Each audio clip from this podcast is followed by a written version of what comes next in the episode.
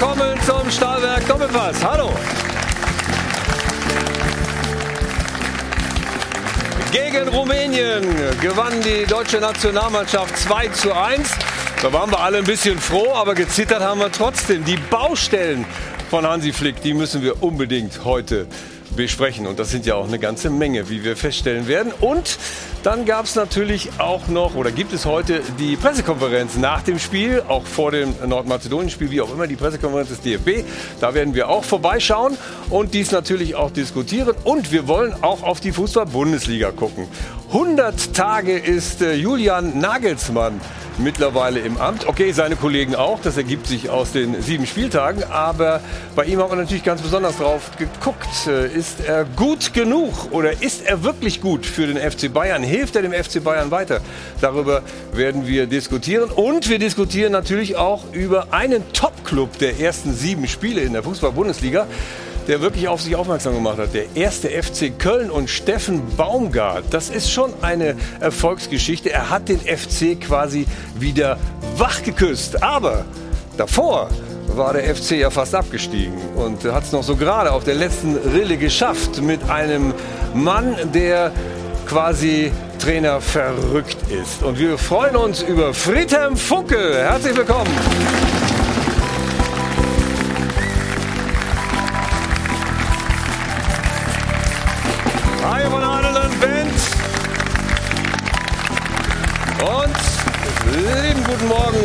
Schönen guten Morgen. Lieber Friedhelm.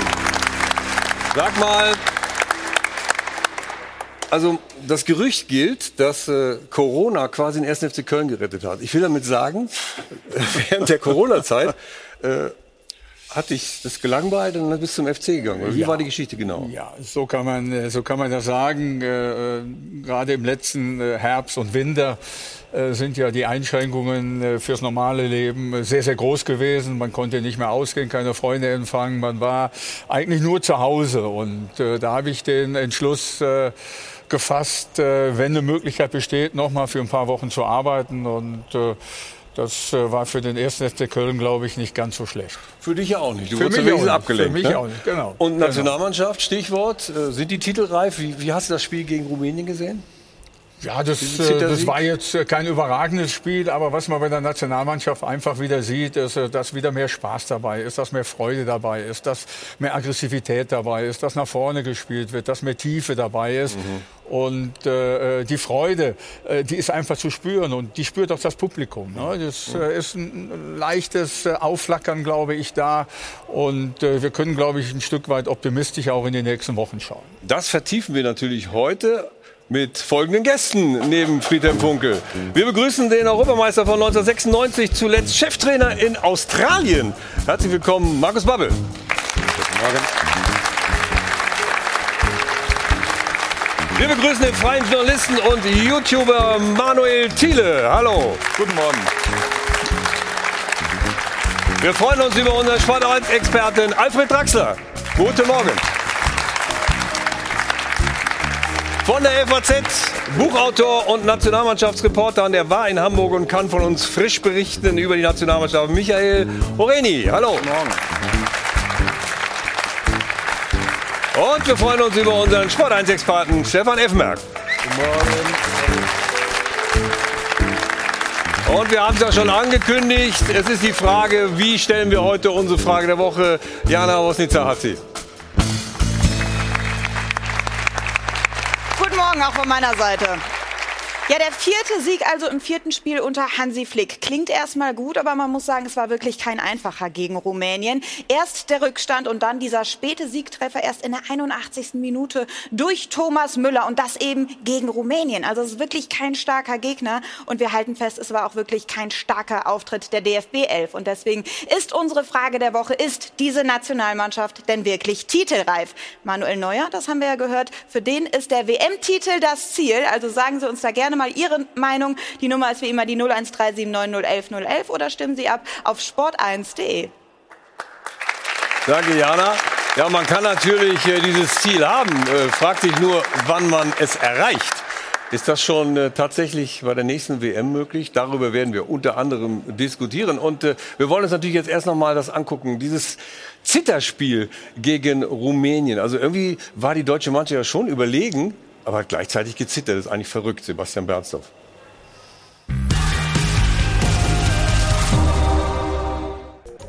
Hauptsache gewonnen. Der Bundestrainer sichtbar erleichtert.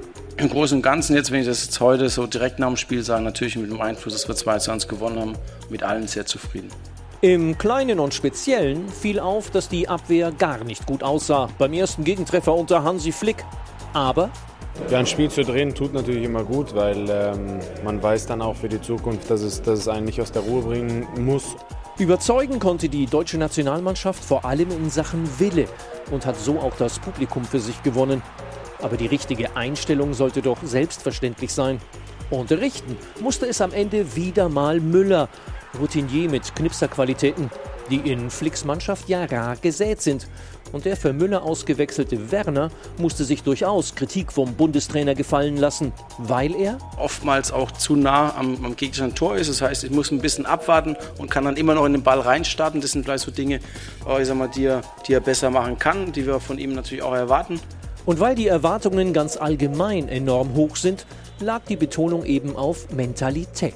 Sieg des Willens, immer dran geglaubt und ähm, alles reingehauen. Aber wenn das wirklich schon alles war, dann steht zu befürchten, so ist unsere Nationalelf sicher nicht titelreif. Ja, also wenn es nach Manuel Neuer geht, lieber Alfred, dann äh, sind wir ja quasi schon Weltmeister. Also Ende des Jahres, nächsten, nächsten Jahres. ja.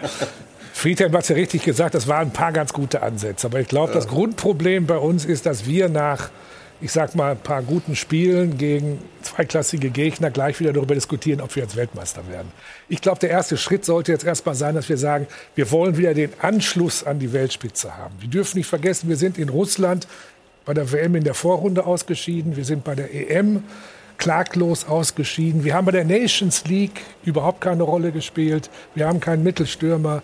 Also die Situation ist für mich nicht so, dass wir gerade Titelaspirant sind. Wir sind in der Weltrangliste, die mit Vorsicht zu genießen ist, nicht mehr unter den Top Ten.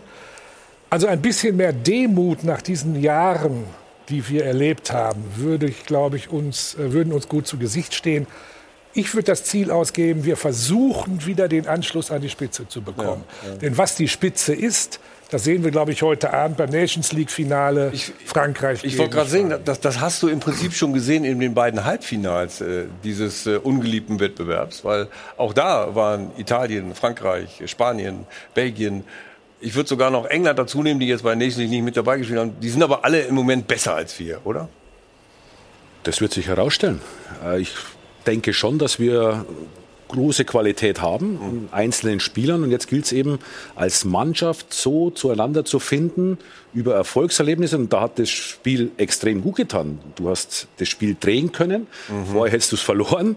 Nordmazedonien als Beispiel. Warst du auch ja. dominant und verlierst ja. dieses Spiel. Jetzt drehst du es. Und mit diesen Erfolgserlebnissen wächst ja auch das Selbstvertrauen. Und dann die richtigen Spieler zusammenzufinden, wo du sagst, okay, das ist jetzt die Truppe, wo ähm, ja, die, die Gas geben kann, weil wir haben gute Spieler. Dann gucken wir mal auf die, auf die Aufstellung äh, und, und dann sag mir mal, oder sagt mir mal aus der Runde, wer ist denn da Weltklasse? Gut, jetzt hat Herr Stegen, äh, sagen wir mal, Neuer nehmen wir mal raus, ja? Der ist unumstritten. Wer ist von euch denn, von den Jungs, ein Titelaspirant? Als die Aufstellung der deutschen Mannschaft am Freitag rauskam, kam auch die Aufstellung der FIFA raus für die ja. 30 besten Spiele äh, 2021. War kein einziger deutscher Spieler dabei. Und ähm, das ist ein Zeichen dafür, was wir in den letzten Jahren versäumt haben. Bei den Spielern, die am leistungsstärksten unter den äh, unter 21-Jährigen eingeschätzt waren, da hatten wir schon wieder zwei dabei, mit Musiala und mit Wirtz. Mhm. Die haben wir, wie wir ja wissen, bei der Europameisterschaft der eine gar nicht und der andere kam irgendwie immer, wenn es schon gelaufen war, zum Zug. Also auf der anderen Seite, wir haben natürlich ein paar Talente, die noch kommen. Also ganz so schwarz sieht es nicht aus. Aber ich bin komplett dabei, dass wir ähm, nicht sagen können, das ist eine Mannschaft, die um den Titel spielt. Mhm. Also dass man das will, das ist ein verständliches Ziel für jeden Sportler, das erreichen zu wollen. Aber das ist nicht realistisch. Also, also mehr auf die Jungen setzen. Also zum einen ja, aber mhm. wir dürfen nicht vergessen, das ist jetzt Phase 1 des Neuaufbaus. Mhm. Hansi Flick ist neu da, er braucht Zeit. In der ersten Länderspielpause hat er erst mal so die Mannschaft kennengelernt und hat nochmal geschaut, okay, wer ist denn überhaupt da und wie können wir spielen, beziehungsweise so die taktischen Grundzüge. Jetzt im zweiten Länderspielfenster konnte man so ein bisschen mehr in die Taktik hineingehen und ich finde schon, dass man das gesehen hat. Und jetzt im nächsten Jahr geht es doch darum, erstmal zu schauen, okay, wie schnell geht das? Wie ja. schnell können wir eine titelreife Mannschaft aufbauen? Ob das jetzt 2022 funktioniert, da bin ich noch ein bisschen skeptisch. Aber das große Ziel sollte ja die Heim-Europameisterschaft 2024 sein. Mhm. Also dann doch den Titel nicht, so WM, das ist doch auch dir ein bisschen zu früh. Wir gucken uns mal äh, den Ausgleichstreffer von äh, Serge Gnabry an. Und Stefan, äh, sag uns noch mal, glaubst du denn oder siehst du in Gnabry denn einen Weltklasse-Spieler zumindest herankommen? Also erstens macht er das richtig gut, trifft den Ball voll. Mhm. Also richtig, richtig gutes Tor. Auch mal den Mut zu haben, außerhalb des Strafraums mal abzuziehen. Das wurde ja auch Zeit da zu Vor allem gegen so eine tiefstehende Mannschaft. Mhm. Sehr wohl hat Gnabry, finde ich, äh, das Potenzial, in die Weltklasse aufzusteigen. Ja. Zurück Ist zur Aufstellung. Ich finde schon, dass wir ein paar Jungs da drin haben mit Kimmich und Goretzka. Vor allen Dingen, wenn sie auf der Doppel-6 zusammenspielen dass das auch Weltklasse ist. Neuer mhm. ist Weltklasse. Also wir haben schon ein paar Weltklasse-Spieler in unseren Reihen jetzt nach vorne zu schauen und zu sagen, sind die Deutschen titelreif oder nicht? Ich meine, wir können ja die letzte EM nehmen. Da ist der große Weltmeister Frankreich ja. im Achtelfinale ausgeschieden. Also im Fußball in die Glaskugel zu gucken, ist unglaublich schwierig. Aber wir müssen uns auch nicht zu klein machen, das ist meine persönliche Meinung. Aber warum haben Sie sich dann so schwer getan? Dazu kommen wir ja gleich. Alfred hat noch mal angekündigt, ja, aber das sind wir so haben Spiele, einfach ja, keinen aber das sind so Spiele, die nicht so einfach sind. Ne? Und ich finde, das spricht schon für die Moral, wenn du 1-0 hinten liegst, dann gegen eine extrem defensiv aufgestellte Mannschaft spielst, dass du die Geduld an den Tag legst ähm, und mit Ruhe und Geduld das Spiel nach Hause bringst. Ja, ja. Ich glaube, also ich sehe das Spiel gegen Rumänien eher positiv, mhm. als dass ich etwas Negatives sehen müsste, weil wir können ja nicht davon ausgehen, wie tippen wir das Spiel? 4, 5, 6-0 gegen Rumänien? Ja. Nein, das ist ja Quatsch. Ein bisschen kicken können die auch. Ja, und sie haben sich natürlich gegen tiefstehende Mannschaften, was die deutsche Mannschaft ja eigentlich immer hat, äh, ja, oder zumindest in den meisten Fällen, ähm, was muss man da noch verbessern? Was, was macht, oder andersrum, was macht äh, äh, aus deiner Trainersicht äh, Hansi Flick anders, besser als Jogi Löw?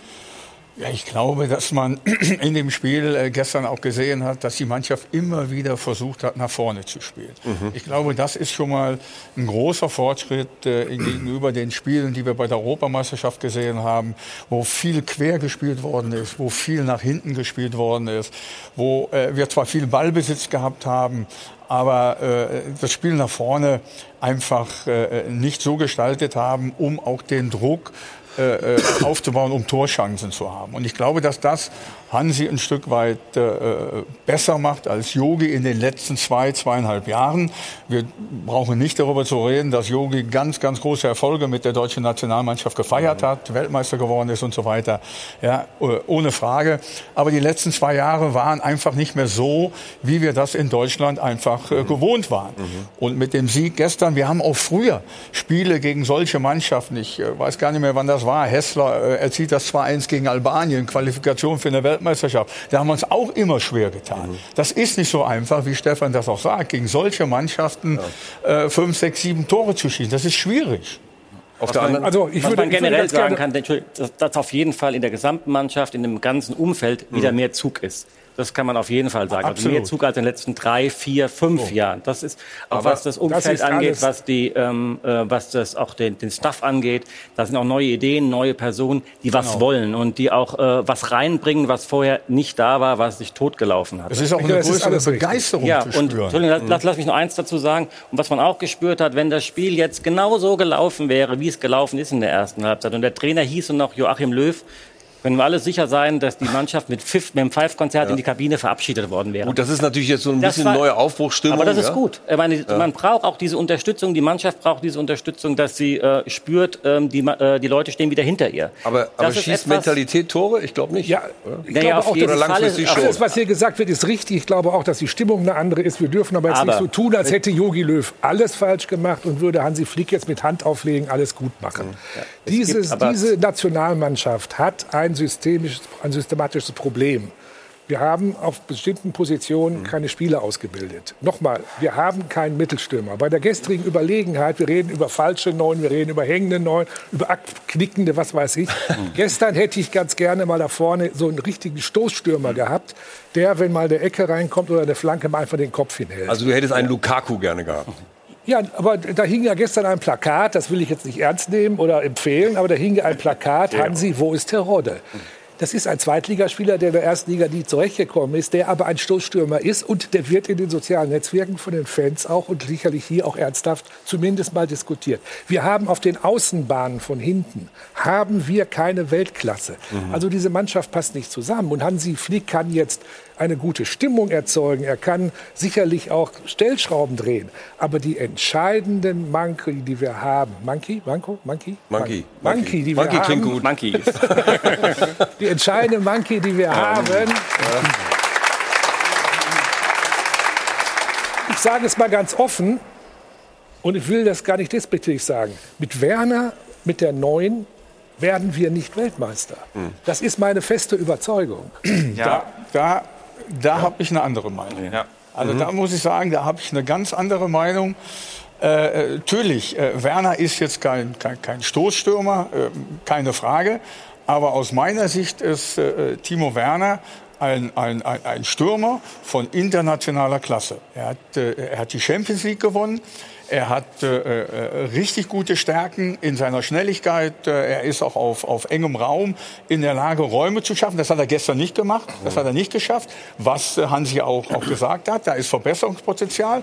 Aber der hat die Champions League äh, mit Chelsea gewonnen. Der hat jetzt auch in den letzten Spielen, letzte Woche gegen Southampton, hat er das entscheidende 2-1 für, äh, für Chelsea gemacht. Mit Lukaku zusammen in der Spitze gespielt. Er hat im Pokalspiel das äh, entscheidende Tor gemacht für Chelsea.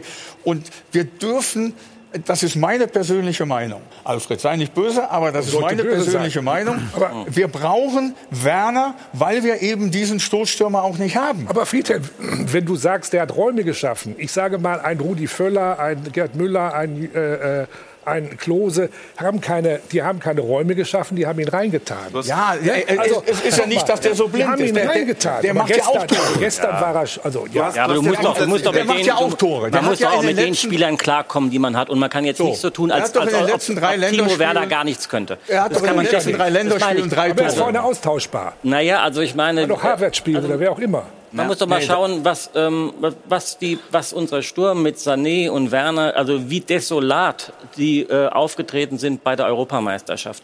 Und es lag nicht nur daran, äh, weil ihre Qualitäten nicht absolute Top-Weltklasse sind, sondern es liegt auch da, wie, man, wie Spieler aufgebaut, eingesetzt werden, dass sie auf ihren Positionen spielen. Und da ist tatsächlich, ich will auch, ich bin komplett bei dir zu sagen, Titel kommt viel zu früh, aber dass man sagen, mehr aus diesen Spielern, mehr aus dieser Mannschaft rausholen kann, dass da mehr Spielraum ist, als in der Vergangenheit genutzt worden ist, das ist für mich offensichtlich. Also Hansi Und- Flick setzt, äh, hält ja an äh, Werner wirklich fest. Das hat er auch nach dem Spiel nochmal betont. Er ist auch durchaus in der Lage, in, in, äh, da wo es eng ist, ähm, immer wieder die Räume zu öffnen. Er ist auch einer, der, der durchaus ähm, man, Abpraller reinmachen kann, der da auch für den Nächsten, den nächsten dafür hat. Aber heute ist jetzt meiner Meinung so, wenn ich, aber wie gesagt, ich werde das Spiel auch nochmal bei mir genau anschauen. War es natürlich auch so, und dass, dass er nicht immer genau die Positionierung hatte, die man vielleicht dann braucht. Vielleicht teilweise auch, weil wir natürlich im Tempo im Tempo äh, über Außen gekommen sind und dann oftmals auch zu, zu nah am, am gegnerischen Tor ist. Das heißt, ich muss ein bisschen abwarten und kann dann immer noch in den Ball reinstarten. Das sind vielleicht so Dinge, äh, ich sag mal, die, er, die er besser machen kann, die wir von ihm natürlich auch erwarten. Also gegen Southampton, du hast es ja vorhin schon äh, angesprochen, äh, Friedhelm, da war es deutlich zu erkennen, dass eben mit Lukaku kommt Werner auch ganz anders zur Geltung. Und da sind wir wieder bei der Problematik, so einer, so einer fehlt uns. Ja, also ich, ich sehe eigentlich das Problem, das du ansprichst, definitiv. Wir haben keinen Mittelstürmer, aber jetzt können wir uns natürlich eine Stunde darüber unterhalten, dass wir keinen Mittelstürmer haben. Das ist halt ein Fakt. Wir müssen eine Lösung finden. Und das Problem, wenn es überhaupt ein Problem gab jetzt gegen Rumänien, war die Entscheidungsfindung. Der letzte Pass, der kam manchmal ein bisschen zu steil, manchmal hat man ein bisschen zu lange gebraucht, um den Ball in den Strafraum zu bekommen. Also die Qualität ist ja vorne da. Ein Serge Gnabry hat jetzt 20 Tore. Aber zu verwandeln eben nicht. Das ist der entscheidende Punkt. ja, doch, du hast ja einen Serge Gnabry, der 20 Tore bei Länderspielen geschossen hat. Ne? Und dieser, dieser Aber letzte weit Pass außerhalb des und äh, 16ers. Ne? Ja, zum Teil außerhalb, aber auch im Strafraum. Also natürlich hast du keinen Mittelstürmer, aber was ist die Lösung? Okay, wir haben Ja, gewaltige ja. Qualität. Genau, wir haben gewaltige Qualität in der Offensive. Mhm. Dann müssen wir den Strafraum gut besetzen, dann müssen wir eben dort mehr Spieler drin haben, den überladen oder mit Dribblings reinstechen und dann ab, abziehen. Also Was? es gibt Möglichkeiten. Was, was hat Stefan, äh, der Bundestrainer, noch für Möglichkeiten? Ich meine, so viel ist ja auch gar nicht mehr. Wir kommen ja nachher noch zu der Terminharz. Das ist ja noch ein anderes Thema für sich. Also erstmal muss ich hier, hier So sagen, ein Timo mehr. Werner hat übrigens auch in der letzten Bundesliga-Saison 28 Tore geschossen. Mhm. Das würde mich für mich dann schon heißen, er ist ein herausragender Stürmer. Mhm. Dass er international das bewiesen hat, das hat er jetzt gezeigt bei Chelsea mit dem Gewinn der Champions League. Ähm, man muss die richtigen Lösungen finden. Wie setze ich meine Offensivkräfte ein? Und davon haben wir viele auf einem ganz hohen Niveau mit Marco Reus, mit, mit Gnabry, mit, mit Sané. Also da, da haben wir schon, wir haben halt nicht den Holland und auch nicht den Lewandowski. Wie finden wir denn die Lösung? So, das ist Fakt. Aber wir dürfen die letzten Länderspiele vielleicht auch nicht vergessen. Da haben wir auch, wie viel haben wir gewonnen? 5-0, 6-0? Aber Ähm, gegen da wen haben wir sehr wohl viele Tore geschossen. Und da wird denn nicht drüber gesprochen, dass wir keine Stürmer haben. Mhm. Das haben sie aber auch geschafft. Aber Stefan, gegen wen denn? Ja. Ja, das Ja, ist gegen wen? Aber du musst sie ja EM, trotzdem erstmal EM? erzielen. Ja, aber Man muss sie ja trotzdem erstmal erzielen. Und es ich gibt- finde, warte mal ganz kurz. Gerne. Oder mach. Ja, ich wollte nur Nein, doch nicht.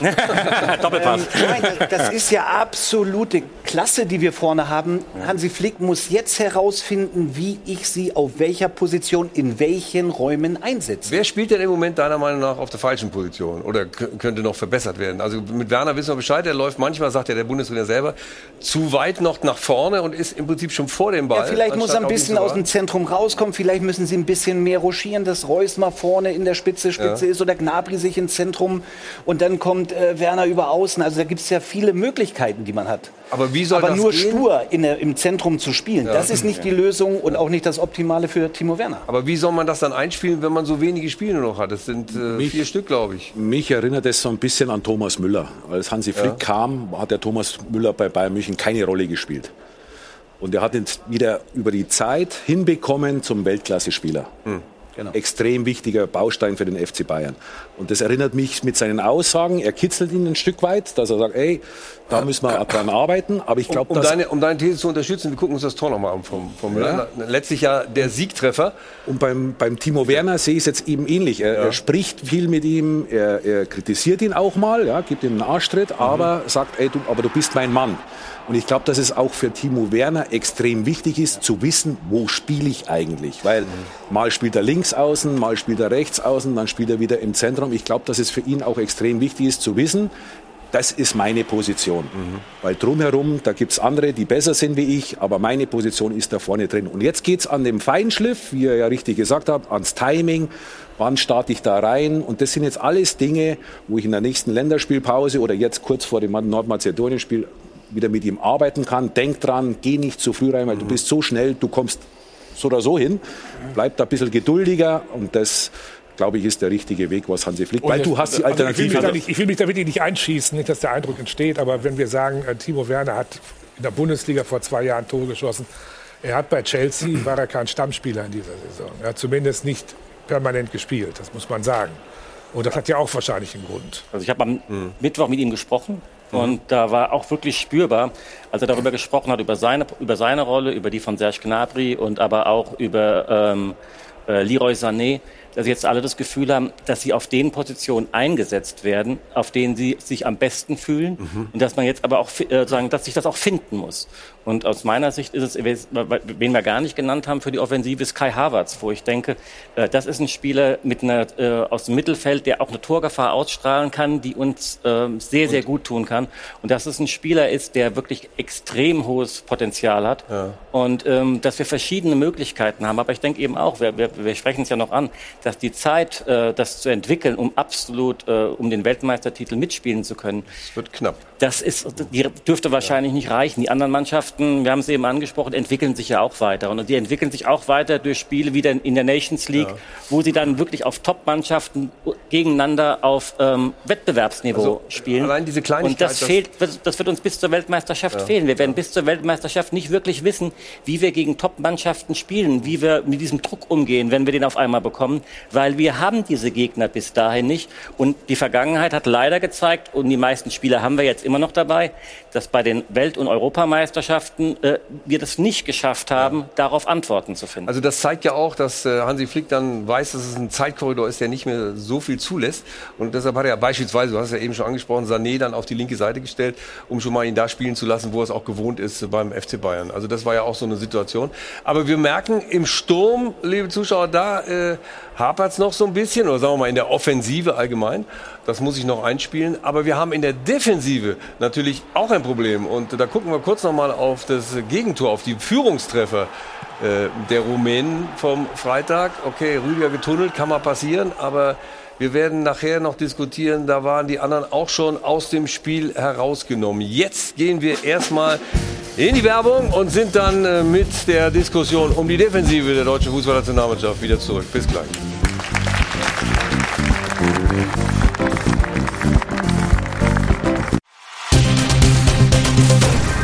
Werbung Anfang. Werbung Ende. Zurück im Airport Hotel hinten am Münchner Flughafen mit Hajo von Adel und Band und äh, ja, wir waren ja bei der Fußballnationalmannschaft hängen geblieben. Die Szene der Woche hat auch irgendwie ein bisschen mit der Defensive der deutschen Mannschaft zu tun, Jana. Die Szene der Woche wird Ihnen präsentiert von LEDVANCE. Smartes Licht für zu Hause.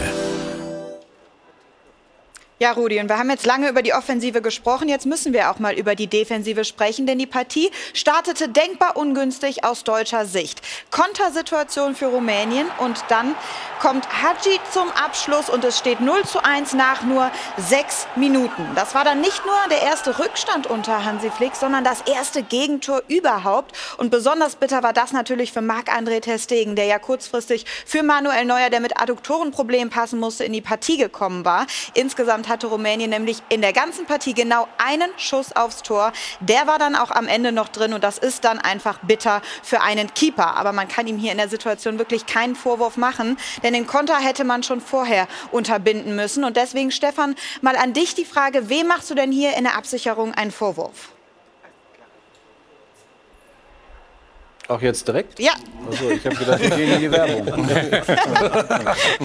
Gut, also wir sagen natürlich immer oder zeigen immer relativ schnell auf die Defensive, die Abwehrspieler. Bei dem Gegentor, wenn wir die ganze Szene sehen, ist nämlich genau der Pass offensiv von Gnabry der fatale, der dann genau das einläutet, was jetzt passiert. Eigentlich, sie gehen mit Vollsprinttempo zurück, sind in Überzahl, aber gewisse Dinge kann man nicht verteidigen. Rüdiger sieht hier unglücklich aus kann nicht mehr aktiv in den Zweikampf reingehen, weil er jetzt in den Strafraum reingeht, weil die Gefahr einfach zu groß ist, dass eventuell darauf ein Elfmeter folgt. Aber schönes Tor mit der Pike geschossen. Kompliment an Rumänien. Aber das war entscheidend hier, dieser Steckpass, der nicht ankommt von Gnabry. Und, und dass Tilo Kehrer da das, äh, das Duell verliert, ne? Ja, dann kommt er nicht mehr rechtzeitig zurück. Dann ja, dann, ja, dann, ist es aber gefährlich. Also wenn, ja. wenn, wenn der Gegner mit dem Ball in Strafraumnähe kommt, dann gehst du eher zurück als aktiv in den Zweikampf. Das kann ich total nachvollziehen. Der Tunnel ist halt glücklich vom, ja. vom Haji und dann schießt er ihn mit der Picke, geht rein. Wie siehst du die Szene? Hätte vielleicht Kehrer doch vielleicht vorm 16er noch Foul spielen sollen? Ja, im Nachhinein klar. Aber das weiß er jetzt auch. Also die, Restverteidigung war einfach nicht gut. Leon Goretzka ist nicht hundertprozentig dabei. Thilo Kehrer ist ein Tick zu weit weg. Dadurch kommt er eben nicht in den Zweikampf. Und dann muss man es einfach auch mal anerkennen. Das ist äh, herausragende Einzelleistung von Haji, glaube ich, war es. Und, und, das muss man auch mal respektieren. Und ja. wir müssen aufhören zu tun, das sind die Rumänen, die können nichts. Und das ist, das ist ein klasse Spieler, das ist ein richtig guter ja, Junge. Ja. Ähm, und der hat das herausragend gemacht und das muss man akzeptieren. Äh, ich sage auch, äh, Antonio Rüdiger wenn man sich die ganze Entwicklung mal von Antonia mhm. Rüdiger anschaut, die ist, ja, die ist ja phänomenal. Unter Thomas Tuchel ist der ja wirklich äh, nahezu einer der wichtigsten Spieler von Chelsea geworden. Mhm. Und bei Niklas Süle ist es ja ähnlich. Der war ja in einem grauenhaften Zustand und ist jetzt wieder in einer Form, so wie man sich das natürlich wünscht. Und dann haben wir zwei richtig gute Innenverteidiger. Mhm. Und äh, dass du mal so ein Gegentor kassierst, das passiert, das ist, das ist ganz normal. Dann machen wir doch an der Stelle weiter. Soweit die Szene der Woche. Die Szene der Woche wurde Ihnen präsentiert von LEDVANCE. Smartes Licht für zu Hause. Also du hast ja schon angesprochen, Markus, in die Innenverteidigung. Wie hat euch die Innenverteidigung gefallen?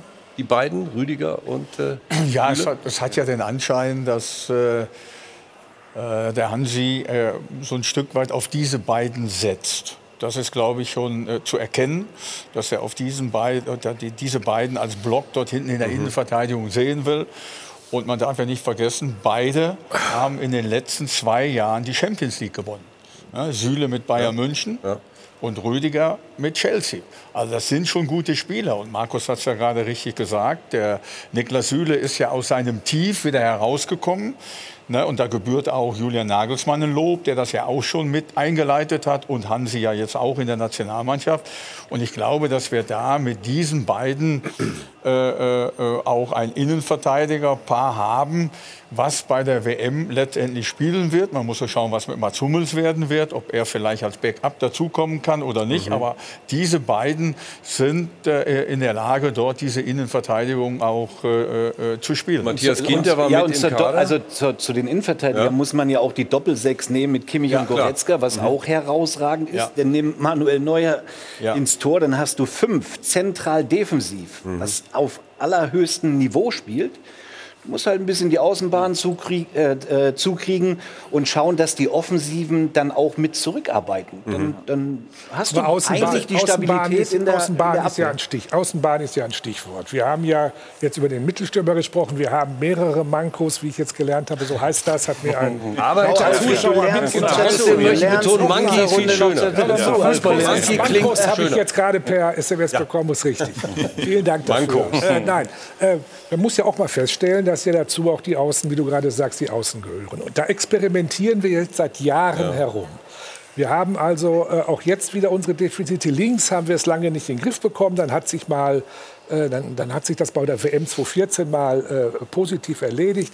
Auf der linken Seite experimentieren wir jetzt fast in jedem Spiel. Und ich glaube einfach, ich weiß nicht, wie der alte Trainerhase Friedhelm Funkel das sieht. Es gibt ja viel Kritik an unserer Jugendausbildung. Und es gibt die Kritik, dass wir keine Spezialisten mehr heranziehen. Weder kein Mittelstürmer, noch, äh, kein Außen. Außenverteidiger. Wir gehen also nicht gezielt dran. Die Jugendlichen sollen heute alles spielen können. Klaus Fischer, der ja nicht, nicht unerfolgreich war, sagt, er hätte ab dem 10. Lebensjahr nichts anderes trainiert als Mittelstürmer. Mhm. Kopfballpendel, Kopfbälle, rechts antäuschen, links vorbei draufschießen. Heute sollen die alles können. Und Fallrückzieher nicht zu vergessen. Den hat er, glaube ich, irgendwie äh, mit der Muttermilch bekommen. Aber wir stellen halt fest, dass wir wirklich auf. Wir haben Riesenfußballer, Stefan, das gebe ich dir recht. Aber es gibt Positionen, da haben wir wirklich ein Problem. Und es ist nicht abzusehen, dass sich das von vorne, dass sich das schnell ändert. Ich prophezeie dir jetzt schon, dass wir wieder irgendwann darüber diskutieren, ob Kimmich wieder rechts hinten spielen muss. Das glaube ich ehrlich das, das wird, das wird glaube ich, nicht Nein, mehr nein. passieren, weil ich auch überzeugt bin, dass äh, dieses Zentrum jetzt steht, sowohl was die, was die Innenverteidigung angeht, was die ähm, beiden, was Kimmich und Goretzka angeht und äh, was Neue angeht. Das ist wirklich darum, darum bald sich sozusagen, das wird die Sicherheitszentrale. Darum wird, äh, daraus, das, das sieht mir, das sieht so aus, dass darum die Mannschaft gebaut wird und dass das das Herzstück der Mannschaft in der Defensive sein wird bin komplett bei dir zu sagen, dass, und das ist ja ein Thema, was schon seit zehn Jahren nicht angegangen wird. Es wird seit zehn Jahren, sagen wir, seit, selbst zu Zeiten von Philipp Lahm, wir bräuchten davon zwei, wir haben aber nur einen. Und, ähm, und mit die Mittelstürmer-Diskussion haben wir auch schon seit vielen Jahren im DFB. Ändert sich in dieser Hinsicht in der Ausbildungsphilosophie äh, bisher ganz, ganz wenig, um, um nicht zu sagen fast nichts. Das wird noch lange dauern, bin ich komplett bei dir. Aber was man im Spiel gegen Rumänien eben auch gesehen hat, das ist ja nicht nur eine Frage der Innenverteidigung. Vor dem äh, 1, 1 zu 0 für Rumänien gab es schon eins, zwei Kontersituationen. äh, Und danach gab es auch zwei oder drei in der zweiten Halbzeit. Die beginnen ja nicht in der, die beginnen ja nicht die beginnen ähm, äh, in der Defensive, sondern ähm, dass dort noch die, ja, die, die Freiräume, ähm, äh, das, äh, die noch nicht gestimmt haben. Also die, die Abstimmung hat da noch längst nicht gestimmt. Das sind aber Dinge, von denen ich glaube, ähm, das lässt sich äh, in den nächsten Monaten noch verbessern. Also um mal ganz zurückzugucken, um jetzt auch äh, gleich den Kollegen mit reinzunehmen. Äh, 1996 wurdet ihr ja Europameister und in der Innenverteidigung spielte Thomas Helmer. Thomas, hallo. Schönen guten Morgen, Kollege Rudi. Du, du erinnerst dich an deine, Du erinnerst dich an deine Rolle äh, 1996. Wie siehst du heute Ja. die Innenverteidiger, die beiden?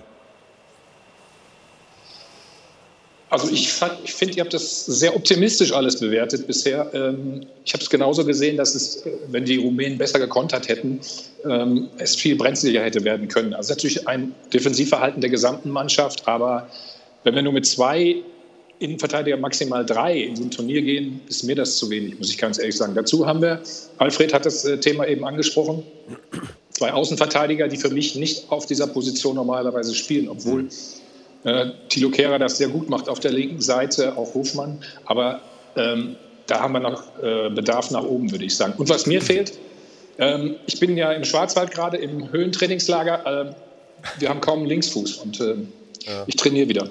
Okay, äh, hoffentlich, hoffentlich schaffst du es noch äh, bis zum nächsten Spiel. Aber ernsthaft, äh, du bist in Freiburg äh, mit unserem jüngsten Kind äh, Doppelpass on Tour. Äh, sag uns, äh, was habt ihr heute davor? Wir waren gestern in Rastatt. Ich muss sagen, unser Sport-1-Experte Mario hat die Bühne mit uns allen zusammen gerockt. Das muss man echt sagen. Ähm, Ich glaube, der hat so viel Geld haben wir im Phrasenschwein noch nie äh, eingesammelt wie gestern. Und heute sind wir in Freiburg, wie du sagst, natürlich. Geht äh, um den SC Freiburg. Volker Finke wird da sein, äh, Vincenzo Grifo und eben Mario auch wieder. Äh, Wir sind ausverkauft, so wie gestern auch. Und ähm, ja, die nächsten Termine sind dann im November drei in Treusdorf, Gelsenkirchen, Gladbach und dann noch dreimal in Frankfurt. Also es gibt da noch Tickets für. Ihr seid alle gerne herzlich eingeladen. Großartig, dann äh, freuen wir uns drauf, dass das so gut läuft. Und sag uns noch eins, ähm, gegen Nordmazedonien als Ausblick von dir aus als Europameister, ähm, wie, wie glaubst du, wird das zu Ende gehen? Also wird die deutsche Mannschaft da die entsprechenden Punkte holen, die noch fehlen? Ja, auf jeden Fall. Ich meine, da ist ja noch was gut zu machen, wenn wir uns an das Hinspiel erinnern. Ne? 1 zu 2, wenn ich mich richtig erinnere. Ähm, ich glaube, dass wir das äh, Spiel äh, gewinnen werden, auch wenn Nordmazedonien bisher schon relativ viele Punkte gesammelt hat. Ja, also wird das gut ausgehen. Danke und äh, viel Vergnügen in Freiburg heute Abend. Thomas Helmer. Tschüss, macht's gut. Er hat es ja kurz angesprochen, die, äh, und du ja auch, Alfred, die, die Außenverteidiger. Ähm, gibt es da überhaupt Alternativen? Also wir haben ja schon gesagt, ja, Kimmich könnte wieder da, dann fehlt er aber auf der 6 und auf der 6 ist er wichtiger. Punkt. das geht nicht. Also wenn du sagst, der wird irgendwann wieder recht spielen oder darüber wird Gespräch geredet, wird kommen, habe ich gesagt. Die halte ich wird- definitiv dagegen, dass das nicht mehr passieren wird, 100 Prozent. Der Helmes hat gerade was gesagt mit dem Phrasenschwein, dass da viel eingezahlt wurde, hier noch nichts. Ich sag mal, der Ball ist rund. Ist eine Phrase. Na bitte, das geht doch. Ja, damit. Jawohl. Nein, Ball ist rund und gut nein. Hansi Flick muss natürlich, und das ist ja auch normal, ein bisschen experimentieren auf den Außenpositionen. Und das soll er auch. Und die Zeit hat er jetzt auch noch. Und das ist schon, ein- sind Problempositionen, die Außenbahn, die oft unterschätzt werden, aber doch enorm wichtig und wertvoll sind. Mit wem aber, soll der Nein, da gibt's. Ja, es ist natürlich schade, dass Gosens, der auf einem guten Weg war und es wirklich auch gut gemacht hat, nicht nur das Turnier sehr gut gespielt hat, jetzt langfristig Mhm. verletzt ist, aber auch der wird irgendwann wieder zurückkommen und dann auch wieder fit sein, hoffentlich äh, zur WM. Und auf der rechten Position, das kann ein Hofmann spielen oder ein Kehrer. Die brauchen jetzt halt auch ein bisschen, bisschen Zeit, um, um das äh, Gespür und Gefühl zu kriegen, eben auch angekommen zu sein bei der Nationalmannschaft. Mich würde trotzdem mal interessieren, wenn Wir ich das- werden kein, kein, kein Reuter, kein Lahm, kein Breme mehr bekommen. Ne, das war absolute Weltklasse. Aber zumindest äh, sollten wir Jungs dahinstellen können, irgendwann in absehbarer Zeit, die, die ein internationales Niveau haben. Die gibt's ja. Also wenn man einen David Raum hat bei der TSG Hoffenheim, gut, das ist seine erste Bundesliga-Saison, da muss man immer noch die Entwicklung abwarten, aber zumindest das, was er in der War ja auch U21 Kader. Genau, das, Ja. was er in der U21-Nationalmannschaft gezeigt hat, war super. Ähm, schlägt viele Flanken, ist sehr aktiv, will den Ball haben. Ich hoffe, dass er mal eine, eine ähm, Chance bekommt, jetzt dann Mhm. auch in der Nationalmannschaft. Was Thomas noch gesagt hatte mit dem Linksverteidiger, äh, Entschuldigung, mit dem Linksfuß. Linksfuß, als Innenverteidiger, Mhm. da haben wir Nico Schlott, Schlotterbeck ähm, mit dabei, der jetzt auch noch keine Chance bekommen hat. Also diese Ja. Talente sind ja theoretisch da. Okay. Man muss sie halt einsetzen und man muss halt schauen, ob es dann für, die, für das ganz obere Regal dann auch reichen wird. Abschließend, Alfred? Ich will nicht deinen Job machen, ich wollte trotzdem Nein, nur mal. Nein, nein. Gerne. Ich wollte trotzdem, mich interessiert wirklich, was Friedhelm wirklich als sehr erfahrener Trainer und was die Trainer in der Bundesliga generell von der Nachwuchsarbeit von, des DFB so halten. Ja, die Nachwuchsarbeit äh, ist mit Sicherheit äh, verbesserungswürdig. Ja. Ich glaube, dass man da äh, ein Stück weit äh, äh, zu sehr nur auf das Spielerische Wert gelegt hat. Und Mhm. äh, darum sind die Problemzonen oder vor allem die Pro Problemzone Stoßstürmer aufgekommen. Ja, man kann sie anderweitig lösen. Wir haben eben da genug darüber diskutiert. Das muss, und ich glaube, dass sie das mittlerweile auch erkannt haben beim DFB. Was meinst du konkret mit spielerisch? Bitte? Dass sie nur auf Spielerische gesetzt haben. Was Ja, dass man, dass man nur noch Fußball spielen wollte, dass man keine hohen Flanken mehr gebracht hat. So, und da, und, also nicht mal das und- Einfache, sondern Und daraufhin äh, ist, ist, ist eben auch Mhm. der Mittelstürmer verloren gegangen, alter, äh, alter Schule und so weiter. Ja, und äh, dass man das aber mittlerweile wieder weiß und äh, dass man da eben auch versucht, äh, äh, gegenzusteuern, das wieder anders zu machen. Wenn die neue Akademie in Frankfurt, die, ich weiß gar nicht, wann die eröffnet wird, das dauert, glaube ich, Soll gar- dieses Jahr noch. dieses Jahr noch. Ja, das ist ja toll, das dauert ja nicht mehr so lange. Ja, und, Dann werden wir äh, doch Weltmeister. Entschuldigung, nächstes Jahr. Verzeihung. Nächstes Also doch. Ja, Nach ja dem- aber, nach aber dass wir Titel. da wieder, wieder einen Schritt hin machen. Das, ist das Gleiche ist mit den Außenverteidigerpositionen. Das ist wirklich eine Schwachstelle bei uns. Das muss man einfach sagen. Ne, dass da junge Spieler nachkommen, aber ich glaube nicht, dass die zur äh, WM schon so weit sind, dass sie Nee, nee. eingesetzt werden können. Da geht es vielleicht Richtung Europameisterschaft in Deutschland. Das ist durchaus möglich. Und da muss man eben, und da muss Hansi Lösungen finden. Ja, Gosens hat der Stefan gesagt, der äh, ein gutes Spiel gemacht hat bei der Europameisterschaft. Das war gegen Portugal.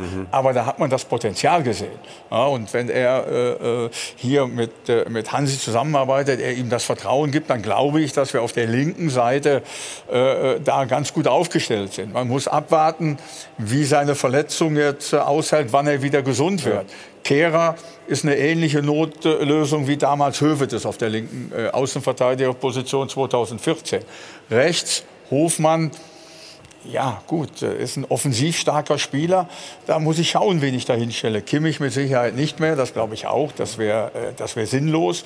Und dann muss man eben in der Nachwuchsarbeit schauen, dass man diese Position auch wieder besetzt, auch wiederum mit, äh, mit schnellen Spielern, mit technisch guten Spielern, die schnell sind, die, die Linie entlang laufen und da eben auch Vertrauen in diese Jungs setzen kann. Dann kommen wir mal zu ganz einer kurz, anderen Baustelle. kurz, uns, wenn wir doch ganz ehrlich sind, dann, was wir an, an, an Schwächen rausgearbeitet haben, wo es nicht international ist, linke Seite, rechte Seite, Stoßstürmer, dann finde ich, da muss man auch ehrlicherweise sagen, das ist eine Entwicklung und wir können nicht sagen, dass wir in anderthalb Jahren, in 13 Monaten auf einmal glauben, dass wir Weltmeister sein können, sondern dass man da eine realistische Perspektive annehmen müsste.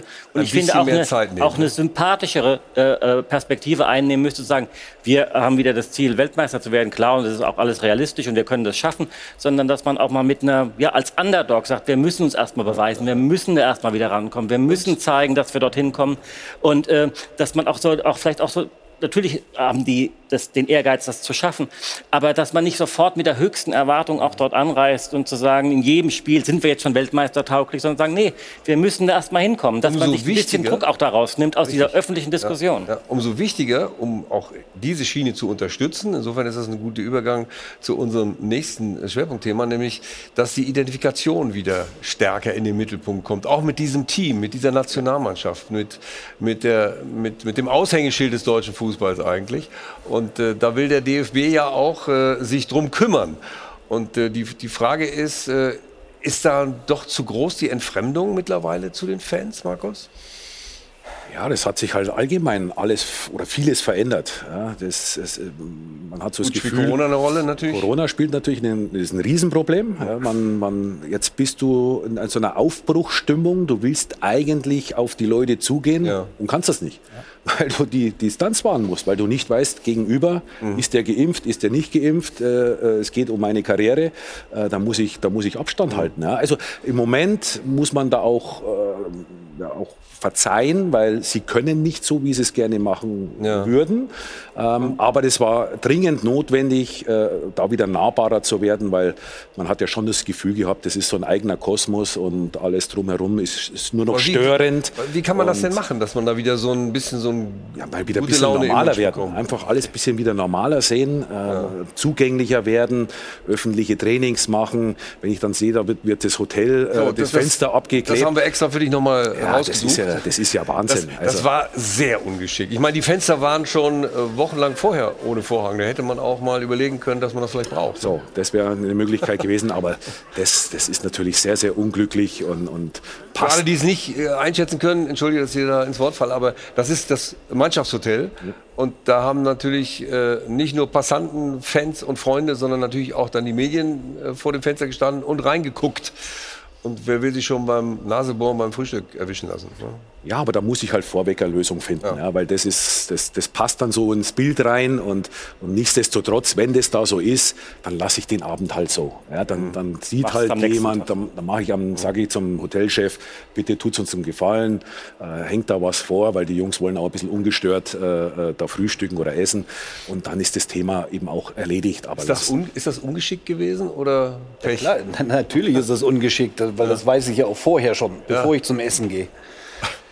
Ähm, die Problematik war ja schon vor Corona, ja, dieser, diese Distanz zwischen den Fans der deutschen Nationalmannschaft und dem DFB selber. Es gab wenig oder gar keine öffentlichen Trainingseinheiten mehr, wo die Zuschauer nicht zugelassen wurden, wo die auch da schon damals mit Vorhängen alles abgehängt wurde.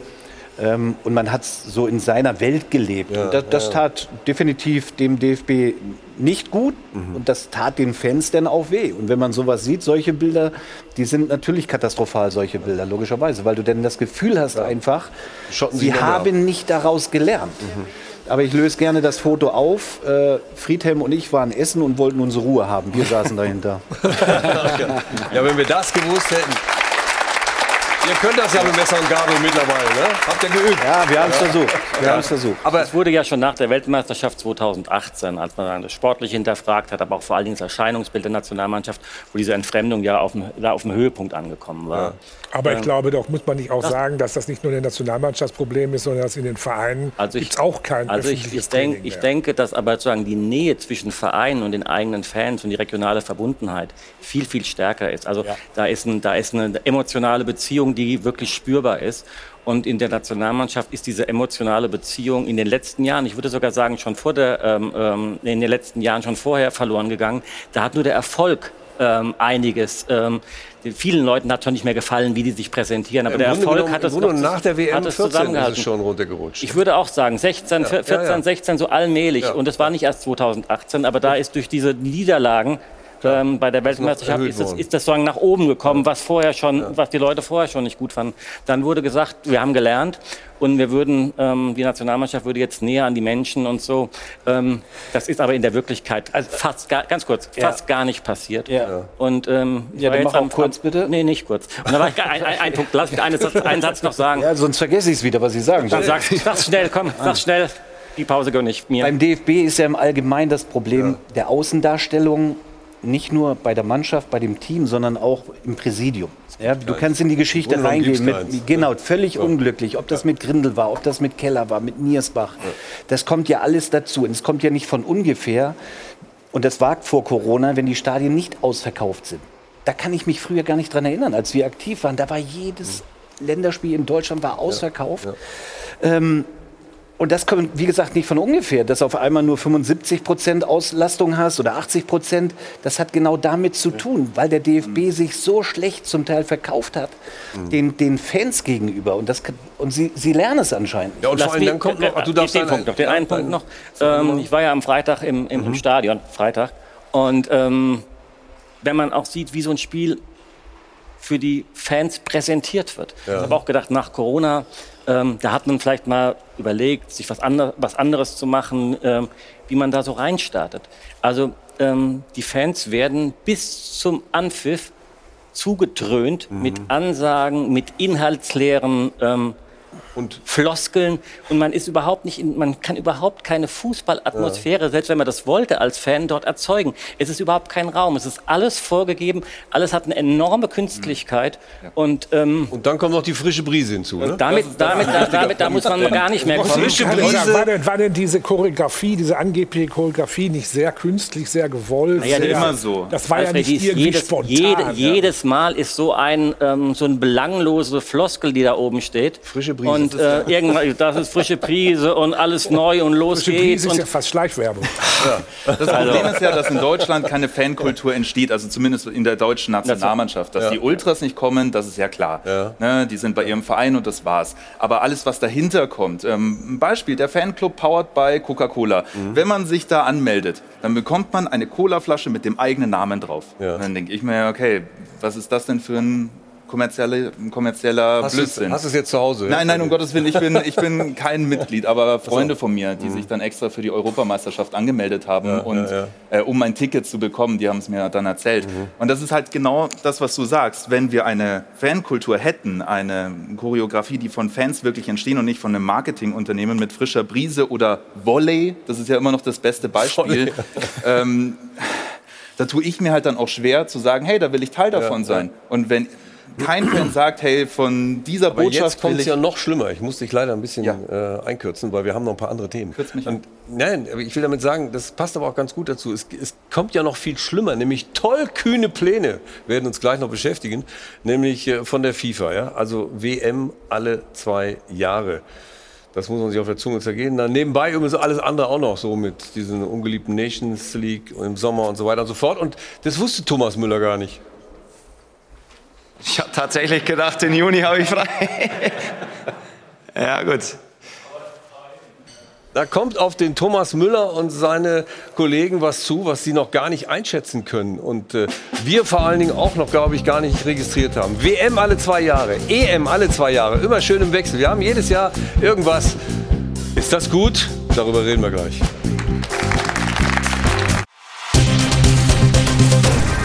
Werbung Anfang. Werbung Ende.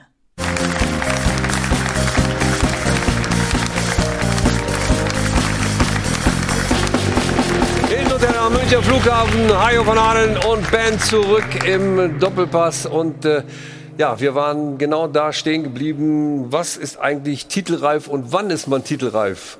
Die Auflösung der Frage der Woche. Jana, bitte.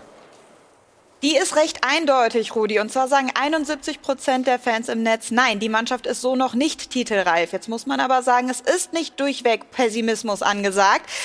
Man kann zum derzeitigen Stand es einfach noch nicht sagen. Dass es wieder bergauf gehen wird, steht außer Frage. Ob es gegen die Großen wie Italien oder Frankreich auch reicht, wird man dann aber sehen. Ich glaube, Flick ist auf einem guten Weg. Auch Leo sagt, titelreif erst wieder 2024.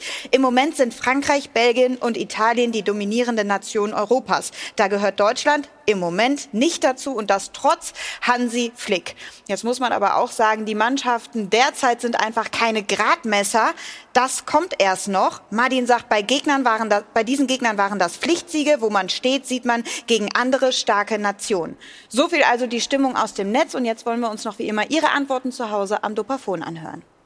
Diese Truppe ist alles andere als titelreif. Wir haben keine Weltklasse-Verteidiger mehr. Wir haben keinen Mittelstürmer. Mittelfeld ist das Einzige, was funktioniert. Aber damit kann man keine Titel holen. Auf Jahre nicht. Ja, unsere Nationalmannschaft ist eigentlich titelreif, aber ich muss eins dazu sagen, wir brauchen dazu endlich einen echten Mittelstürmer. Die Nationalmannschaft wäre titelreif, wenn wir eine Abwehr hätten. Die Abwehr ist der absolute Schwachpunkt. Ich bin felsenfest davon überzeugt, dass Hansi Flick die deutsche Nationalmannschaft auf die Reihe bringt. Wir haben dermaßen gute junge Talente. Er wird sie entwickeln und wir werden auf jeden Fall in Katar Weltmeister.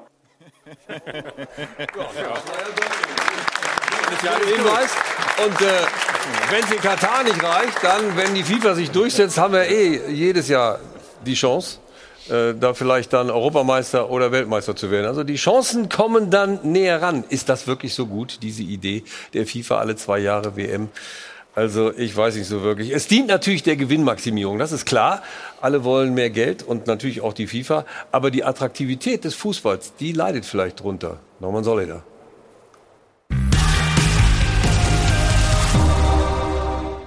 FIFA-Boss Infantino hat schon wieder eine prima Idee. Die Fußball-WM im Zweijahresrhythmus. Das bedeutet zwar Stress total für alle Beteiligten, aber auch alle 24 Monate einen warmen Regen für die FIFA. Was will Infantino dem Fußball noch alles antun? Die WM in Katar ist eigentlich schlimm genug. Ein Gastgeberland, in dem Arbeiter wie Sklaven behandelt wurden. Ein Wettbewerb, der nächstes Jahr erst kurz vor Weihnachten zu Ende geht und alle Top-Ligen in riesige Terminschwierigkeiten bringt.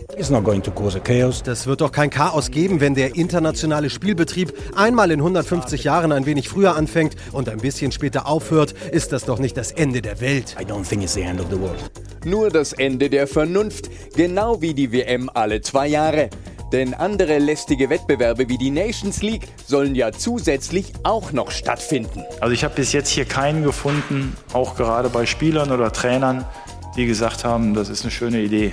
Vielleicht kennt er ja jemanden, der diese Idee verhindert. Doch der DFB hat zwar viele Baustellen, aber mit seinen schwachen Übergangspräsidenten international keinerlei Gewicht. Zwar sind auch die UEFA und die Südamerikaner gegen den geplanten Zweijahresrhythmus, doch die FIFA setzt auf die vielen kleinen Mitgliedstaaten und Infantino ist sicher, dass seine WM-Idee eine Mehrheit bekommt. Wir fragen daher, ist dieser Irrsinn überhaupt noch zu stoppen? Ist der Irrsinn noch zu stoppen oder ist es kein Irrsinn deiner Meinung nach? Also ich glaube, dass das eher kommen wird, als nicht kommen wird. Die Entwicklung der letzten Jahre haben das immer wieder gezeigt, dass die FIFA diese Dinge dann doch schon durchsetzen kann. Die Mehrheitsverhältnisse wurden angesprochen. Und mit dem Wort Irrsinn in dem Fall wäre ich ein bisschen vorsichtig. Ähm, denn bevor man das sagen, in Bauschenbogen kritisiert und ablehnt, denke ich, ähm, muss man sehen, dass wir ja ähm, wirklich Probleme haben, ähm, was diesen ganzen Spielplan im Moment angeht, was wir so erleben. Wir haben vorhin schon darüber gesprochen, wenn man sich die Qualifikationsspiele der Nationalmannschaft der letzten drei Turniere ansieht, also für 2018, für 2020, 2021 und, für, und jetzt, haben wir ungefähr 25, 26 Spiele gegen Nationen Armenien, Aserbaidschan, San Marino, Liechtenstein. Die beiden prominentesten Gegner in diesen äh, dann sechs Jahren waren die Niederlande und ähm, Tschechien. Das Und waren sagen, die, die am höchsten gerankten Und was Gegner willst du uns damit jetzt sagen? dass äh, das nicht die Zukunft für den Nationalmannschaftsfußball sein kann, dass wir das ganze Jahr über Spiele gegen Mannschaften haben, die äh, wir eigentlich nicht mehr sehen wollen. Aber weil auch die Qualifikation ja auch deutlich an Attraktivität verloren hat, weil man weiß ja, selbst wenn man gegen Nordmazedonien verliert, wird man sich am Ende trotzdem Ja, qualifizieren. aber das wird dann noch, Weil- noch, noch mehr, wenn es alle und äh, ich denke, die. Frage wäre, was streicht man dafür? Also ich, ich finde es von der Idee her, jedes Jahr Weltmeisterschaft, Europameisterschaft, Weltmeisterschaft, Europameisterschaft, auch aus Zuschauersicht, ich finde, der Trend geht dorthin. Wir sehen das auch in Europa mit einer Super League, dass man die besten Mannschaften gegeneinander spielen lassen will, dass es dafür weltweit immer mehr Interesse gibt, das zu sehen, dass sich da was verändert. Und Aber das zwar ist doch dann plötzlich so beliebig geworden. Und wenn ich jedes Jahr irgendwie gibt's wieder einen Weltmeister, vielleicht wird er auch dreimal hintereinander derselbe. Ich glaube das nicht. Geht da nicht Attraktion verloren? Ich glaube das, Entschuldigung, ich glaube das nicht. Ich Ja, glaube, rede, dass, rede ruhig weiter, du hast ja Zeit. also wie, wie suchst, wie suchst Stefan, du's denn? behalt deinen Gedanken. Also ich glaube also, schon, wie ich das sehe, ist doch, es- ist doch klar, wenn du sagst, kleine Vereine, die will keiner mehr sehen, bin ich mal komplett anderer Meinung, weil auch die Kleinen das Recht haben, die Qualifikation zu spielen, vielleicht es schaffen, sich mal zu qualifizieren.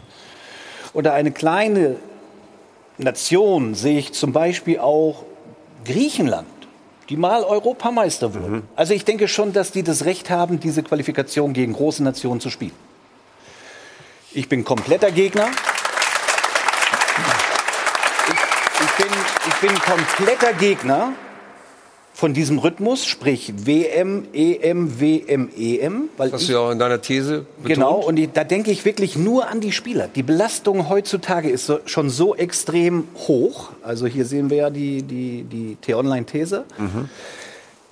Ähm, dass du das den Spielern einfach nicht mehr zumuten kannst und auch nicht darfst, Ja. aus körperlicher Sicht. Wenn Bierhoff sich äußert und auch sich dagegen ausspricht, ist das wunderbar und auch richtig. Ich würde aber gerne mal die Mannschaftsärzte oder äh, Physiotherapeuten. Physiotherapeuten hören, wie die darüber denken, weil die können das noch viel besser erklären. Zu sagen, das ist fatal für die Spieler, aufgrund der extrem hohen Belastung. Also wir haben jetzt die eine Vorstellung von Michael, um das nochmal zusammenzufassen. Äh, Du gehst davon aus, sagst, also gegen die Kleinen will ich nicht sehen und äh, wenn ich Nationalmannschaft sehe, dann will ich nur so große Spiele sehen. Das Also- habe ich dann alle jedes Jahr. Ich fasse nur kurz zusammen. Das habe ich dann jedes Jahr, äh, wenn es dann irgendwie so ein großes Ereignis gibt. Stefan sagt, das kannst du den Spielern nicht zumuten. Was sagt der Trainer? Aus medialer Sicht kann ich das nachvollziehen. Ja, weil das natürlich äh, äh, viel größere äh, äh, Events sind, als wenn dann gegen die kleineren spielen. Aber Stefan muss ich recht geben, dass auch die Kleinen das Recht haben, in der Qualifikation gegen große Nationen, äh, äh, und ich zähle uns noch dazu, ja, äh, äh, eben zu spielen. Aus gesundheitlicher Sicht ist das nicht nachzuvollziehen. Da bin ich einer Meinung mit Stefan. Ja, die Spieler haben 0,0 äh, Möglichkeit zu regenerieren, Verletzungen möglicherweise auszukurieren. Äh, wenn eine WM ansteht, dann lässt man sich vielleicht auch noch ein Stück weit eher fit spritzen und was weiß ich, weil es große Turniere sind. Ja. Und jedes Jahr eine WM, EM, WM, EM. Darunter leidet aus meiner Sicht auch ganz klar die Attraktivität. Also es ist ja jetzt schon auch, es ist ja jetzt schon so mit der Belastung an der Grenze. absolut an der Grenze. Die, Frage, die Frage, die sich daraus ergibt, ist, ich glaube auch ich als Zuschauer bin dann irgendwann mal an Belastungsgrenze, weil ich sage, oh nee, nicht schon wieder eine WM. Hatte ich doch erst letztes Jahr, oder? Naja, ich, ich glaube, ich, ich bin bei Michael Loreni eher. ähm, ich glaube, dass die Spieler. ist ja- ist ja klar. Spieler, nein, nein, nicht wegen, nicht wegen medial oder weil wir dann Zeitungen oder Anschlagquoten haben, sondern ähm, ich glaube, dass, ich- dass das Problem ist ja auch, dass die Spieler, die dann so belastet sind, natürlich auch immer mehr verdienen. Und zwar so viel, dass der Kuchen immer kleiner wird. Und es gibt keine. Sie haben auch gar keine Zeit mehr, es Ich wollte auszugeben. es ja nur sagen, es gibt, keine, es gibt keine Bestrebungen, dass das irgendwann mal in den Griff kommt. Ja. Also Ja. müssen mehr Wettbewerbe äh, geschaffen werden. Wir reden, ich sage nicht muss, sondern deswegen gibt es die Überlegungen, mehr zu schaffen. Wir haben die Nations League jetzt plötzlich, wir reden über eine, reden über eine äh, Club-WM, die aufgebläht werden soll. Wir haben also einen totalen Wildwuchs. Ich glaube auch, dass die, dass die Super League statt Champions League irgendwann Ich muss noch mal kurz wird. sagen, warum wird der Kuchen kleiner? Weil die Großen Kuchen alles wird nicht wegfressen. kleiner. Nein, die Kuchen wird nicht kleiner. Nur ich kann immer nicht verstehen, dass die Spieler sagen, sie sind über, überbelastet. Sind sie auch. Aber bitte? Sie sind, Ja, also um sind das, sie um das in, um das in. Zahlen zu sagen, Aber ein trotzdem- Bundesligaspieler. Ja, aber, aber, aber wieso kannst du nicht verstehen, wenn die Spieler sagen, wir sind überbelastet, mein Körper macht es nicht mehr mit? Ja. Ich nenne dir einen Spieler, Toni Groß. Du kennst die Geschichte. Geht in das Turnier, schon angeschlagen, Schmerzmittel, Spritzen, nur damit er dieses große Turnier spielen kann. Die Europameisterschaft, die letzte. Aber der Was sind die Folgen davon? Gut. Langzeitverletzt, kommt nicht mehr zurück, ist jetzt gerade auf dem Weg wieder zurück Stefan, das ist, ja richtig. Mannschaftstraining. das ist ja richtig. Nur das ist deswegen, Ja, aber du kannst doch nicht ja sagen, auch ich kann die Spieler Diskussion. nicht verstehen. Nein, also, das tue ich wenn, du, wenn du Nein, Woche für Woche nicht. auf dem Niveau spielst, sprich am Samstag, Dienstag, Mittwoch Champions League, wieder Bundesliga, damit verbunden sind die Trainingslager. Dann reist du nach Kiew, nach Moskau, nach Tron was weiß ich, wo du die Champions League spielst. Das ist alles belastend, nicht nur psychisch, sondern auch physisch. Und daran denkt ihr weniger. Wir aber als Spieler denken genau so, dass das eine viel zu hohe Belastung ist Ich habe doch was und du das anderes, nicht mehr spielen ich hab kannst. doch was ganz anderes gesagt. Ich habe gesagt, dass Toni Kroos, den ich jetzt nicht persönlich meine, Toni Kroos und Co. inzwischen so viel Geld fordern und so viel Geld bekommen, dass der dass der Betrieb Fußball Wettbewerbe generieren muss, um den Apparat überhaupt noch am Laufen zu halten. Geht denn Toni Kroos, ich frage jetzt mal provokant anders, wo- wo- geht denn Toni Kroos hin und sagt, keine zwei Jahre WM ist richtig, aber ich verzichte dafür auch auf Geld. Ja, das tut okay, er verzichte auf Also Geld. Von wem wird er denn werden. bezahlt? Von Bitte? Real Madrid. Von Nein, wem wird denn Kimmich Ja, bezahlt? und- und von, von- Bayern München. Und wovon werden? Das, das ist doch weit Nein, nein, weg von den, von, von den Wettbewerben der 1, WM oder auch EM. von Sport 1 und anderen Fernsehanstalten. Du weißt doch auch, dass Ja. der größte Kuchen von den Fernsehanstalten ja, ja, kommt genau. inzwischen. Aber Ist ja Kimmich so. verdient sein Gehalt nicht oder ein Toni Groß durch den DFB, sondern durch Real Madrid oder Bayern München. Das sind immer noch die Ich Vereinsmannschaften. rede nicht das Wort für die WM alle zwei Jahre. Ich bin auch nicht dafür. Ich bin auch nicht dafür. Ich sage nur, solange der Kuchen so ist und niemand bereit ist, irgendwo Abstriche zu machen, muss dieser Kuchen immer wieder neue Sahne bekommen, immer wieder neue Sahne. Und wo das herkommen soll, geht eigentlich nur über noch mehr Spiele und vor allen Dingen über attraktivere Spiele. Und zwar nicht gegen Liechtenstein, sondern eben mal Deutschland, Italien häufiger. Das ist ja auch die Idee, das ist ja auch die Idee der Super League. Um, um nochmal über dieses Thema Belastung zu sprechen. Da gibt es eine aktuelle Studie, ein Bundesligaspieler, und da reden wir jetzt nicht nur über die absoluten Topstars, sondern auch über kleinere Nationalspieler, Leute, die für Japan beispielsweise spielen. Da gibt es im Schnitt 2,7 Verletzungen pro Saison. Ne? Und wenn du jetzt noch mehr Turniere reinpackst, noch mehr Länderspiele und so weiter und so fort, natürlich steigt das und natürlich geht es den Spielern dann nicht mehr gut. Und dann müssen sie sich überlegen, okay, was ist denn jetzt wichtiger? Ist es der Verein oder ist es die Nationalmannschaft? Und wollen wir diese Entscheidung überhaupt sehen? Also jeder will doch für seine Nation Klar. spielen. Jeder will den Adler auf der Brust tragen, um jetzt mal das deutsche Beispiel drin zu haben. Aber irgendwann müssen sie sagen, okay, ich kann das nicht, ähm, ich kann das einfach nicht mehr durchstehen und muss zu Hause bleiben, wie Marco Reus jetzt auch während der ähm, Europameisterschaft. Genau, das ist ein gutes Beispiel. Aber das ist ein gutes Beispiel und ein vollkommen richtiges Beispiel. Weil dann wirst du in Zukunft viele Spieler haben, die sagen, ich spiele das Turnier nicht. Ich mache jetzt mal eine Pause. Ich brauche meine Regeneration, mache die Vorbereitung im Verein und konzentriere mich auch auf meinen Verein beziehungsweise auf die Spiele in der Bundesliga oder in der Champions League. Ich nehme mal der das Verein nicht bezahlt. Aber ehrlicherweise, Genau. Ja, natürlich. aber ehrlich, dass das eine komplexe Geschichte ist, dieser gesamte Spielplan und die Spielplanveränderung, die damit auch einhergehen muss, das ist vollkommen klar. Und äh, ich weiß bisher auch gar nicht, und das müsste man ja auch mal sehen, was heißt das eigentlich, wenn eine Weltmeisterschaft alle zwei Jahre kommt, äh, eine Europameisterschaft alle zwei Jahre, geht dafür was weg? Weil wir diese Überbelastung von wenigen Spitzenspielern, die haben wir ja schon seit vielen Jahren. Also irgendwo muss auch was weggestrichen werden, das ist mir auch klar. Und äh, die Frage ist, sozusagen aus ökonomischer Sicht, das, was man dort reinbringt, bringt das sozusagen so viel mehr finanziell, dass es die Möglichkeit ist, das eine oder andere wegzunehmen. Da sehe ich natürlich, und das ist sagen, das ist das real existierende Problem, dass natürlich nur UEFA und die FIFA unterschiedliche Interessen haben. Ähm, äh, bei dem Protest der, der UEFA äh, gegenüber den neuen Plänen haben die aber sofort einen gleichen neuen Wettbewerb mit angekündigt. Genau. Aber du Und, glaubst ähm, ja nicht im Ernst, dass irgendwo etwas weggenommen werden kann. Was soll denn weggenommen werden? Das Einzige, was geht, ist, dass die Spieler zum Beispiel, Markus, sagen, wir verzichten auf mehr Nein, Geld. nein, nein, ich habe nicht gesagt, sie sollen Ja. verzichten. Das habe ich nicht gesagt. Ich habe nur gesagt, der Kuchen muss immer größer werden, weil die Spieler nicht bereit sind oder der ganze Apparat nicht bereit ist, irgendwo Abstriche zu machen. Na ja gut, aber da wäre dann die Möglichkeit, wenn wird- die Spieler Ich glaube, es wird bringen. darauf hinauslaufen, dass ich sage, ich verzichte auf eine Europameisterschaft, weil die Weltmeisterschaft steht dann doch noch mal einen Tick höher wie die Europameisterschaft. Die lasse ich sausen. Dann habe ich wieder meinen Vierjahresrhythmus. Und, und Das heißt, es wird dann A- und B-Nationalmannschaft geben, ja? Die B spielt dann bei... Spannend wird es werden, oder da hätte ich mal richtig Lust drauf, dass die UEFA sagt, wir machen nicht mit. Weil es dann kommt ja der auch- ja südamerikanische auch um den- Verband noch und sagt, wir machen auch nicht mit. Dann bin ich mal gespannt, was die, was die FIFA dann äh, Also das Problem ist ja die, die Stimmenvergabe. Also Europa und äh, Ja, du Südamerika. kannst ja trotzdem dagegen stellen. Aber was wir, was wir doch bei den Clubs in den letzten Jahren schon in der Champions League auch sehen, ist, dass die, die großen Vereine im Grunde auch schon zwei Mannschaften haben, mit denen sie sowohl die nationale Liga spielen können, wie auch die Champions League spielen können. Bayern München A und B würde sich wahrscheinlich mit beiden Mannschaften für den Europapokal qualifizieren. Wir sehen hier die Frage ist, den, wäre dann, äh, ob das bei der Nationalmannschaft ja, auch so passiert. Zitat. Entschuldigung, aber das muss ich eben sagen für die Zuschauer, damit sie wissen, wer ist denn Herr Severin, wenn sie das nicht so genau wissen. Das ist der UEFA-Chef und der hat das hier gesagt. Wir können entscheiden, nicht teilzunehmen. Also das ist natürlich schon eine Boykottdrohung. Ne? Ja, das haben die getan, natürlich. Und da wird dann auch der Frauenfußball angeführt, weil das für die Entwicklung des Frauenfußballs so schädlich wäre, was es wahrscheinlich ist. Aber dafür hat man sich ja die ganzen Jahre überhaupt nicht in, interessiert. Also da werden auch Argumente zum Teil her, her, herbeigeredet, ähm, die, ähm, wo das die Entwicklung, sie, wo man sich da in der UEFA und auch bei dem DFB in den letzten Jahren wirklich nicht, beson nicht besonders dafür interessiert hat, um sagen, ähm, die eigenen Interessen zu schützen. Und es gibt natürlich Interessen der UEFA, die auch identisch sind mit dem des DFB, was die Finanzierung angeht und was die Form der, der Wettbewerbe angeht. Ähm, was ich aber glaube, sagen, äh, eben, dass die äh, globalen Entwicklungen eher dorthin gehen, dass starke Mannschaften sowohl in den Clubs öfter gegeneinander spielen, auch in neuen Formen. Und dass es auch eher dazu hin, hinläuft, dass ähm, Europameisterschaften, vor allem Weltmeisterschaften, alle zwei Jahre stattfinden werden. Und ich denke, das ist ein Trend und ähm, der, ist, der ist global. Und da gibt es äh, gegenläufige Interessen hierzulande, vielleicht auch in anderen klassischen Fußballnationen. Ich glaube, England gab es auch viele Proteste dagegen. Aber ich fürchte oder ich sehe, äh, äh, erwarte, dass sich sozusagen diese internationale Entwicklung am Ende durchsetzen wird.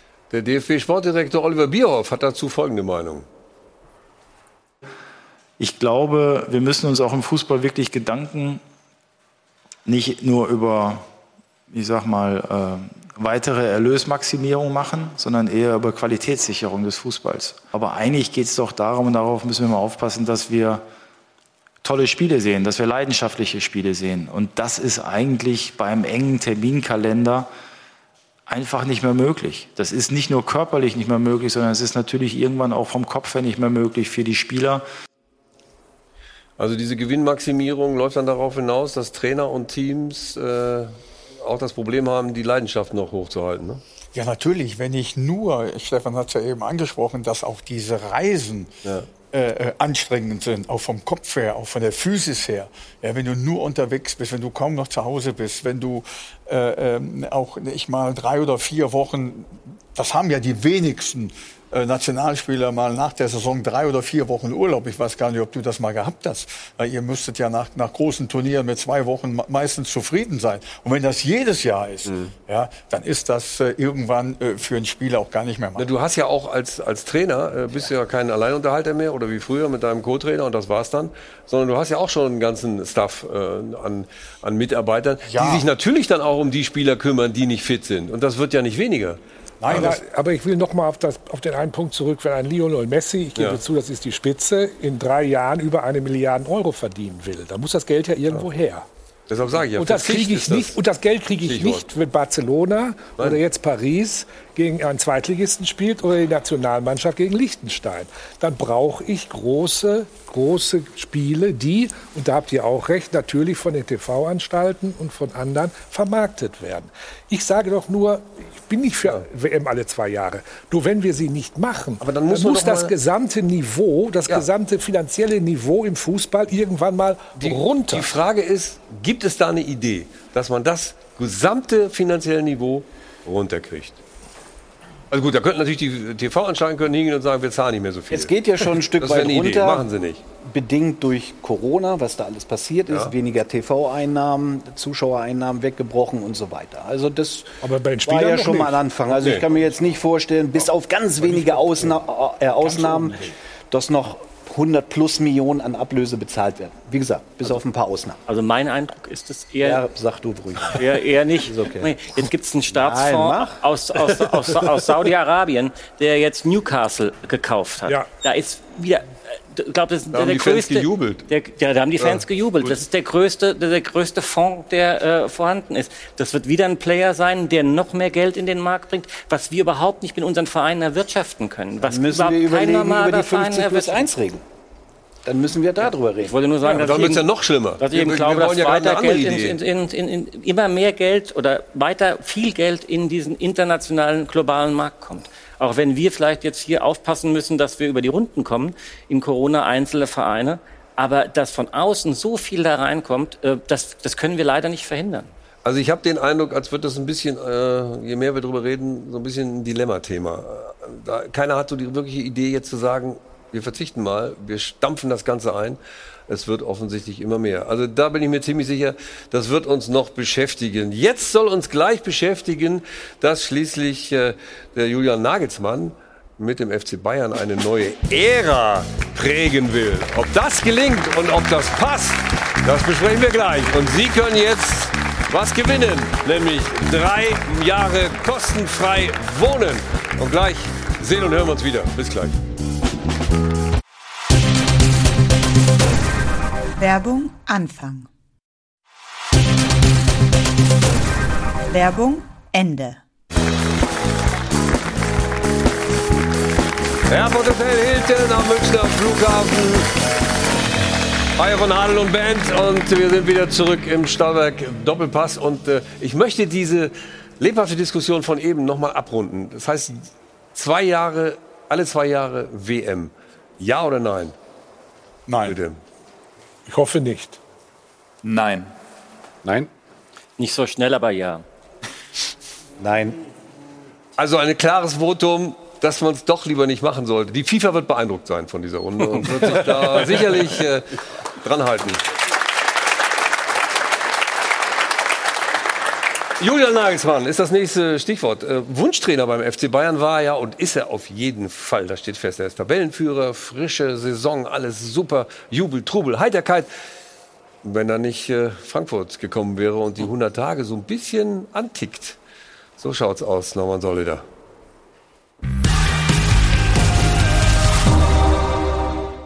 Sichtbar gealtert ist er noch nicht in den ersten 100 Tagen, aber ganz so frisch wie am Anfang wirkt er auch nicht mehr. Und die Eintracht beweist, Bayern ist auch unter dem teuersten Trainer der Welt nicht unschlagbar. So schaut's aus. Das wird schon noch. Die ganze Geschichte hier ist ja längerfristig angelegt. Wir wollen, dass Julian hier eine neue Ära anfängt. Dafür sind hier allerdings gewisse Voraussetzungen zu erfüllen. Klar, denn das Ganze sollte dann beim FC Bayern natürlich immer einhergehen ähm, mit Titeln. Richtig, das war's.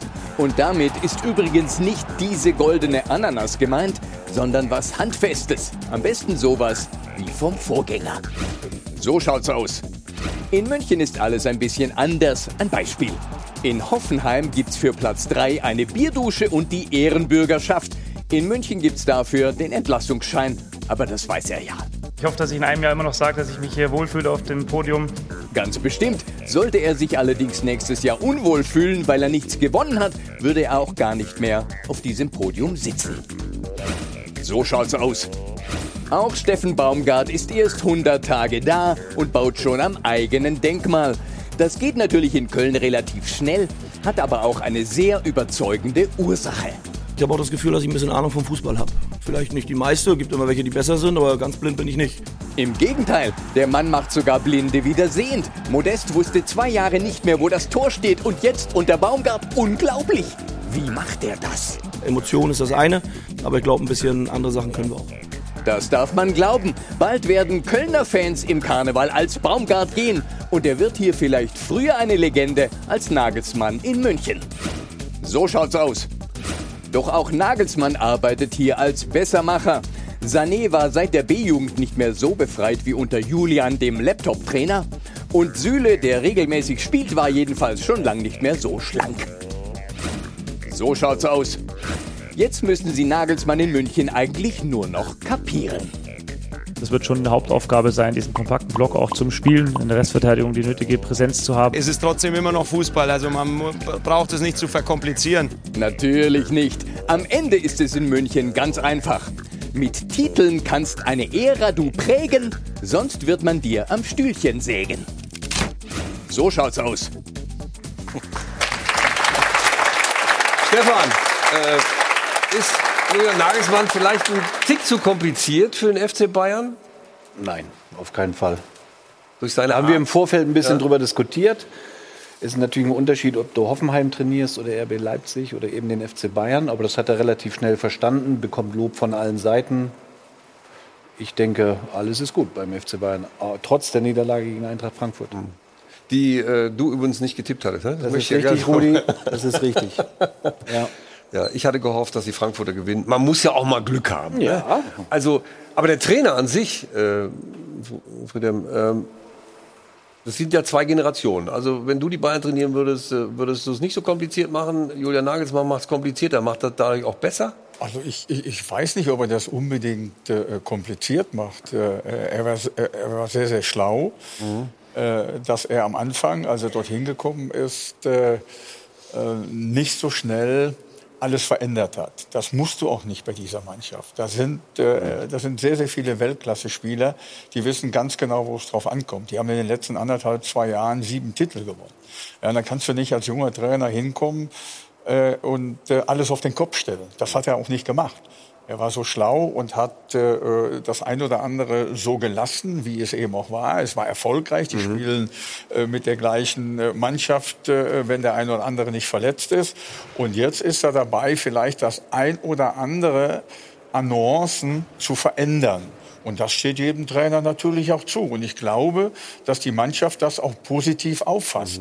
Und er hat in seinen ersten 100 Tagen ja offensichtlich auch äh, sich um Einzelschicksale gekümmert, weil mit Sané und Süle hat er die zwei äh, viel diskutierten Personen gut hingekriegt und wieder auch in die Spur. Ja, schön zu sehen, weil Leroy ist ja doch äh, sehr, sehr kritisiert worden. auch zu Recht. Ja, er hat ja nicht das gezeigt, was er ja kann. Und da muss ich sagen, das hat er hervorragend verstanden, ihn auf einer anderen Position. Äh, Sie wollten ja ihn ja so eher Arjen Robben-mäßig von der rechten Seite nach innen sehen.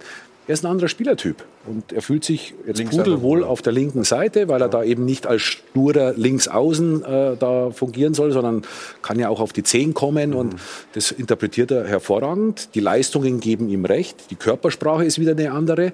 Und schon haben wir wieder einen hervorragenden Leroy Sané. Und beim Niklas, äh, der kann ja kicken, ja, aber er hat halt einfach immer drei, vier Kilo zu viel gehabt. Und den hat er jetzt wieder auf, auf ja. Auf der anderen Seite steht dann auch mal ein Schrank da, an dem man nicht vorbeikommt. Das wollen wir ja auch. Ja, und trotzdem musste er ein Stück weit beweglich bleiben und musste auch äh, vom Kopf her wach sein. Und das ist er jetzt wieder. Er, ist, er wirkt austrainiert und lustigerweise die Leistungen stimmen wieder. Warum verlängert der Junge nicht? Süle bei den Bayern. Was ist da vorgefallen? Ja, er hat ja mal in der Vergangenheit kokettiert mit Vereinen in der Premier League, hat das ja auch ähm, so geäußert, was ihm mit Sicherheit ja, vielleicht vor die Füße fallen wird. Danach kam er seine schwere Verletzung. Jetzt denkt er so ein bisschen um, eventuell doch bei Bayern München zu bleiben. Kalle Rummenigge hat aber auch gesagt, er muss von seinen Gehaltsforderungen natürlich ein bisschen runterkommen. Ich weiß nicht, ob sie sich einigen. Süle hat das Recht zu warten. Der Vertrag läuft aus. Der wird weiter beobachten und dann wird es irgendwann zum, zum Winter oder vielleicht zum Frühjahr hin mit Sicherheit eine Entscheidung geben und geben müssen. Sind die Bayern ein bisschen sauer auf den, auf den Niklas Süle, weil, er, weil es herausgekommen ist, dass er angeblich ja mit der Insel kokettiert hat? Das kann ich, das weiß ich nicht. Das kann ich nicht beurteilen. Also, Es hat so ein bisschen den Anschein, finde es ist doch ganz normal, dass ein Spieler sich überlegt, okay, ich möchte zu Vereine X oder Y, in eine andere Liga, in ein anderes Land, ähm, damit seinem Berater zu Da sind wir wieder bei der. Geldvermehrung.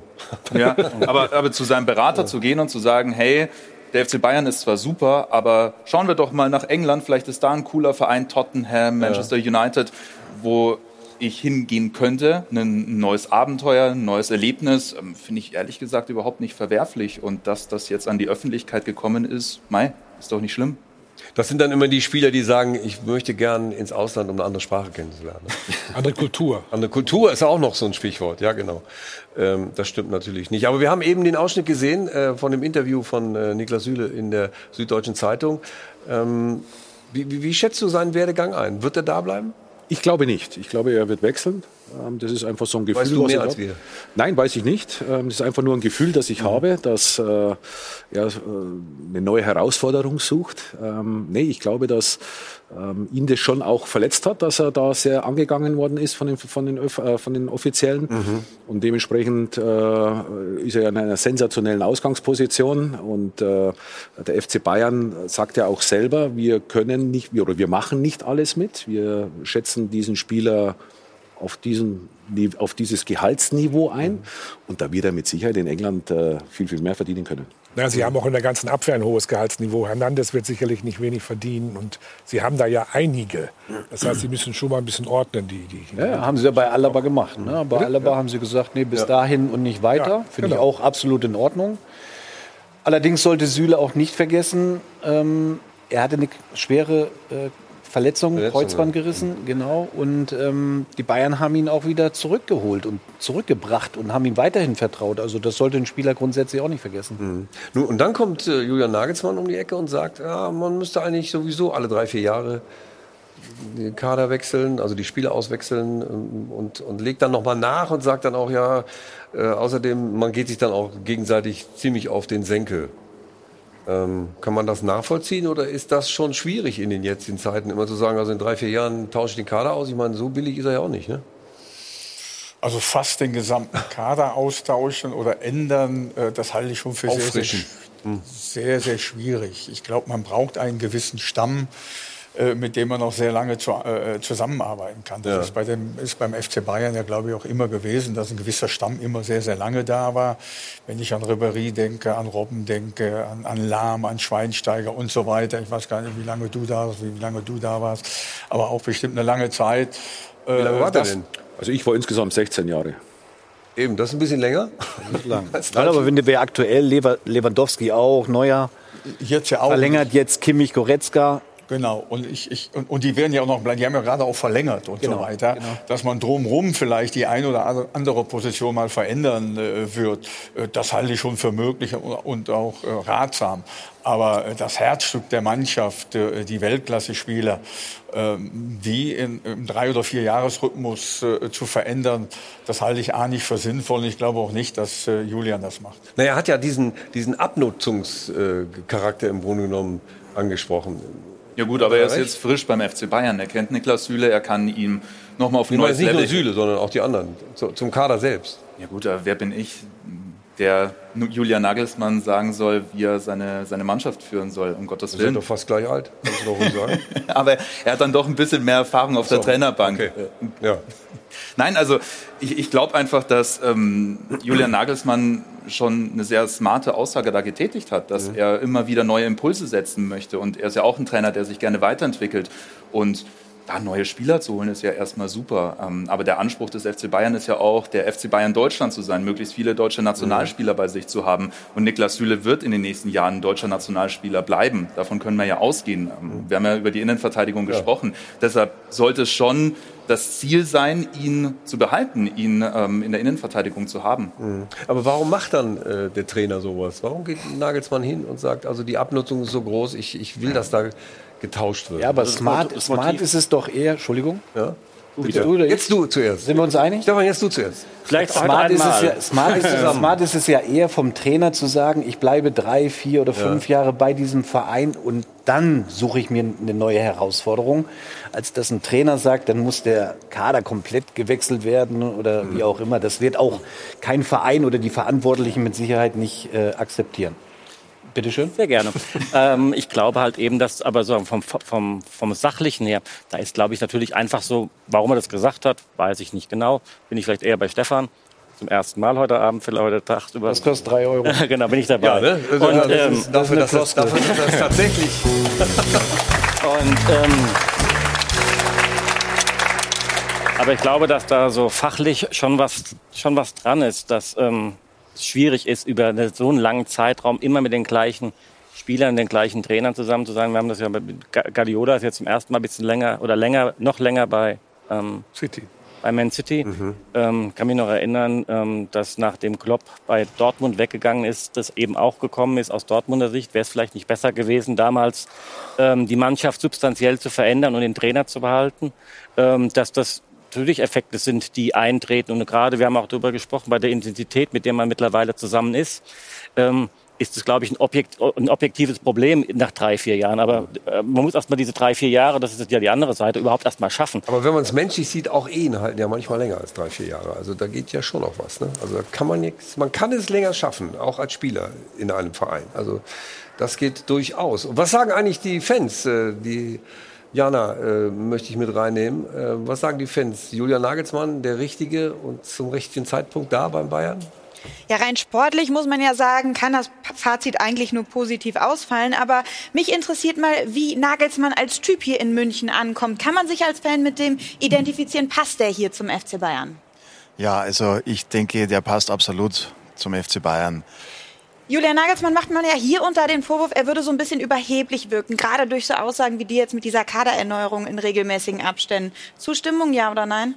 Ja, also über den Dingen schwebt er nicht. Es ist natürlich klar, dass der Druck bei Bayern ein ganz anderer ist als in Leipzig. Aber so, wie er die Dinge angeht und auch erklärt, und man darf auch nicht vergessen, wie jung er ja noch ist, ähm, haben wir, glaube ich, noch sehr lange Freude mit ihm. Vielen Dank dir. Alfred, was sagst du dazu? Die Fans wollen es. Ja, das ist ja auch, er macht einen tollen Job und äh, der FC Bayern ist oben. Das Frankfurter Spiel würde ich auch eher, so wie Stefan, nicht so ganz äh, äh, äh, äh, schwerwiegend sehen. Aber die haben gezeigt, wie man sie schlagen kann. Es sieht so aus, als würde der FC Bayern wieder Meister werden, wäre keine Überraschung zumindest. Es gibt aber in dieser Woche eine Geschichte, die so ein bisschen untergegangen ist, die aber spannend ist. Nämlich, äh, Ralf Rangnick hat ja bei den Kollegen von The Zone gesagt, er hätte Ralf Rangnick nicht gehen lassen. Wenn er bei Nagelsmann Leipzig, nicht- Na- Nagelsmann wenn er, nicht gehen lassen. Äh, Entschuldigung, Ja. Nagelsmann nicht gehen lassen, wenn er noch bei Leipzig was zu sagen hätte. Die spannendere Aussage kam von Nagelsmann danach, aber der sagte, ja, Leute, wenn man mich gehalten hätte, ich hatte keine Ausstiegsklausel, ich habe nicht weggedrängt, es kam so irgendwie, dass man mich hat gehen lassen. Äh, man sagt ja immer, die Bayern würden die Konkurrenz bewusst schwächen. In dem Fall ist es aber spannend und da ist ein Widerspruch irgendwo.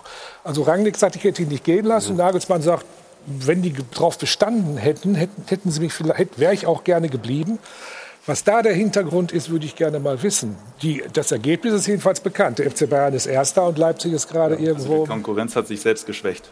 Ich weiß es nicht. Ich will Leipzig das nicht unterstellen. So verrückt kann man ja nicht sein, guten Trainer gehen zu lassen. Nur, wenn, äh, ich verstehe nicht, wenn das möglich gewesen wäre, warum Leipzig nicht gesagt hätte, du bleibst. Wenn Nagelsmann selbst sagt, ich ja. wäre geblieben. Das ist nochmal ein extra Thema. Vor allen Dingen, es ja. sieht ja jetzt so aus, jetzt im Nachhinein, nach diesen ersten sieben Spieltagen, als äh, hätte Leipzig ja sich so ein bisschen für die Saison aufgelöst. Vielleicht kriegen sie ja noch die Kurve. Aber ich lasse doch nicht meinen, meinen besten ja. Trainer, zum, ja. Zum, zum, zum, wir waren Vizemeister, zum großen Konkurrenten gehen und helft denen aus der Patsche, nur weil Hansi Flick Bundestrainer wird. Mhm.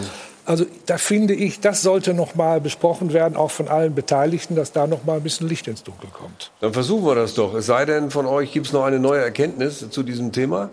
Ja. Leipzig ist schlussendlich auch ein Ausbildungsclub die Bundesliga ist eine Liga, die, verkaufst, die, die, verkaufen muss.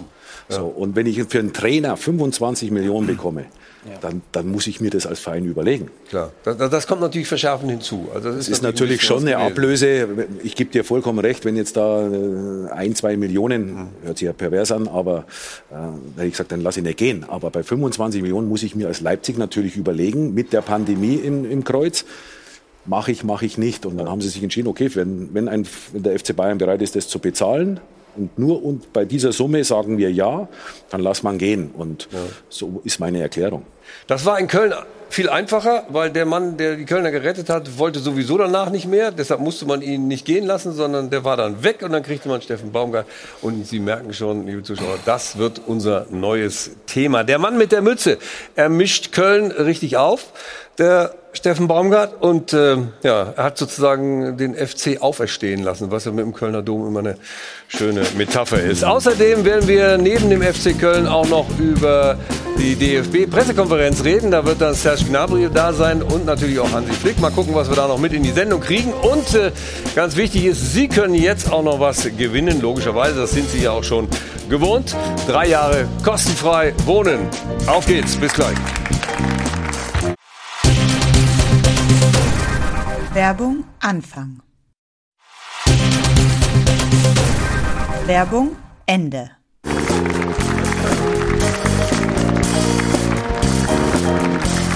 Hilton Airport Hotel am Münchner Flughafen. Hi Ronald und Band zurück im Stahlwerk Doppelpass. Und äh, wir suchen die Antwort auf die Frage, was ist das Besondere zwischen Steffen Baumgart und dem ersten FC Köln? Jana weiß was.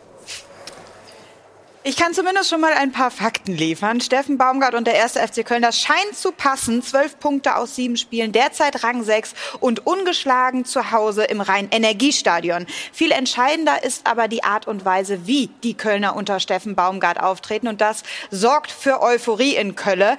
Der Kölner ist ja grundsätzlich recht schnell zu begeistern, singt schon jetzt wieder von Europa. Friedhelm Funkel wird wissen, wovon ich rede. So titelte zum Beispiel der Kölner Express. Steffen Baumgart wird Kanzler. Das waren die Gesänge der Fans beim Heimspiel gegen Fürth. Mega Euphorie und Platz 6. Die Bild fragt sich auch schon, kann Köln etwa schon wieder Europa?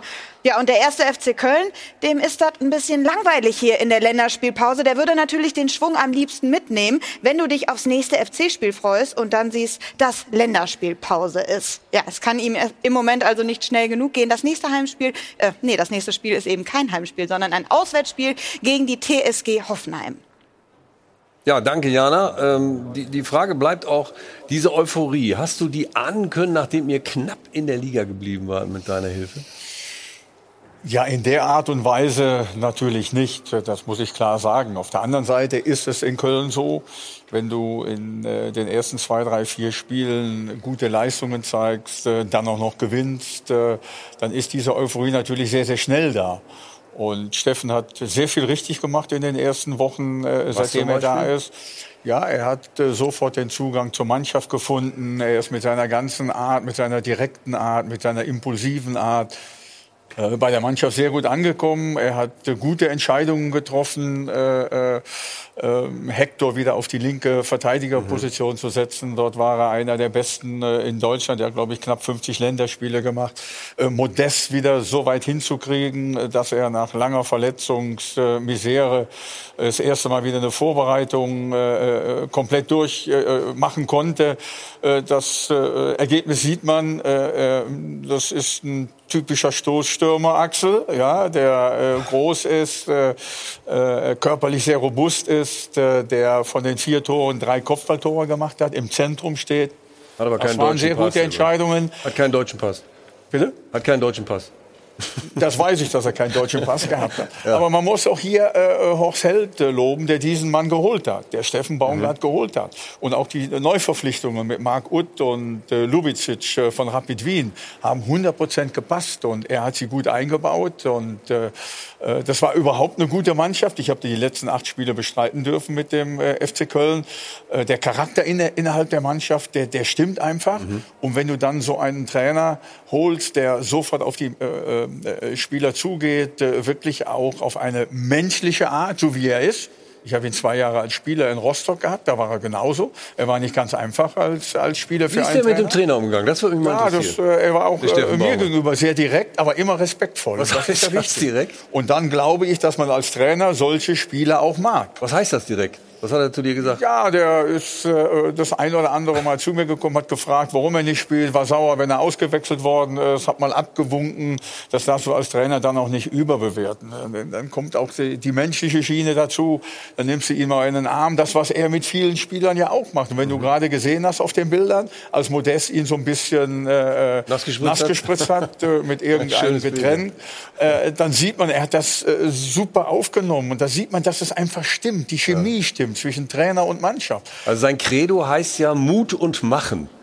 Das klingt schon fast wie ein Parteislogan, aber äh, für Ja, Köln du brauchst dann natürlich auch das Quäntchen Glück dabei am Klar. Anfang, um das eben auch so umzusetzen und diese Euphorie dadurch zu empfachen. Das, Aber diese äh, hohe Euphorie, nutzt sich das nicht ab? Also wenn du so einen Trainer hast, der so immer unter Dampf steht. Also Euphorie kann ja tragen und die muss der erste FC Köln jetzt auch mitnehmen, ganz klar. Ähm, Steffen Baumgart hat Stand heute sehr viel richtig gemacht. Ne? Du hast die Namen genannt, mit Modest, mit, mit Hector.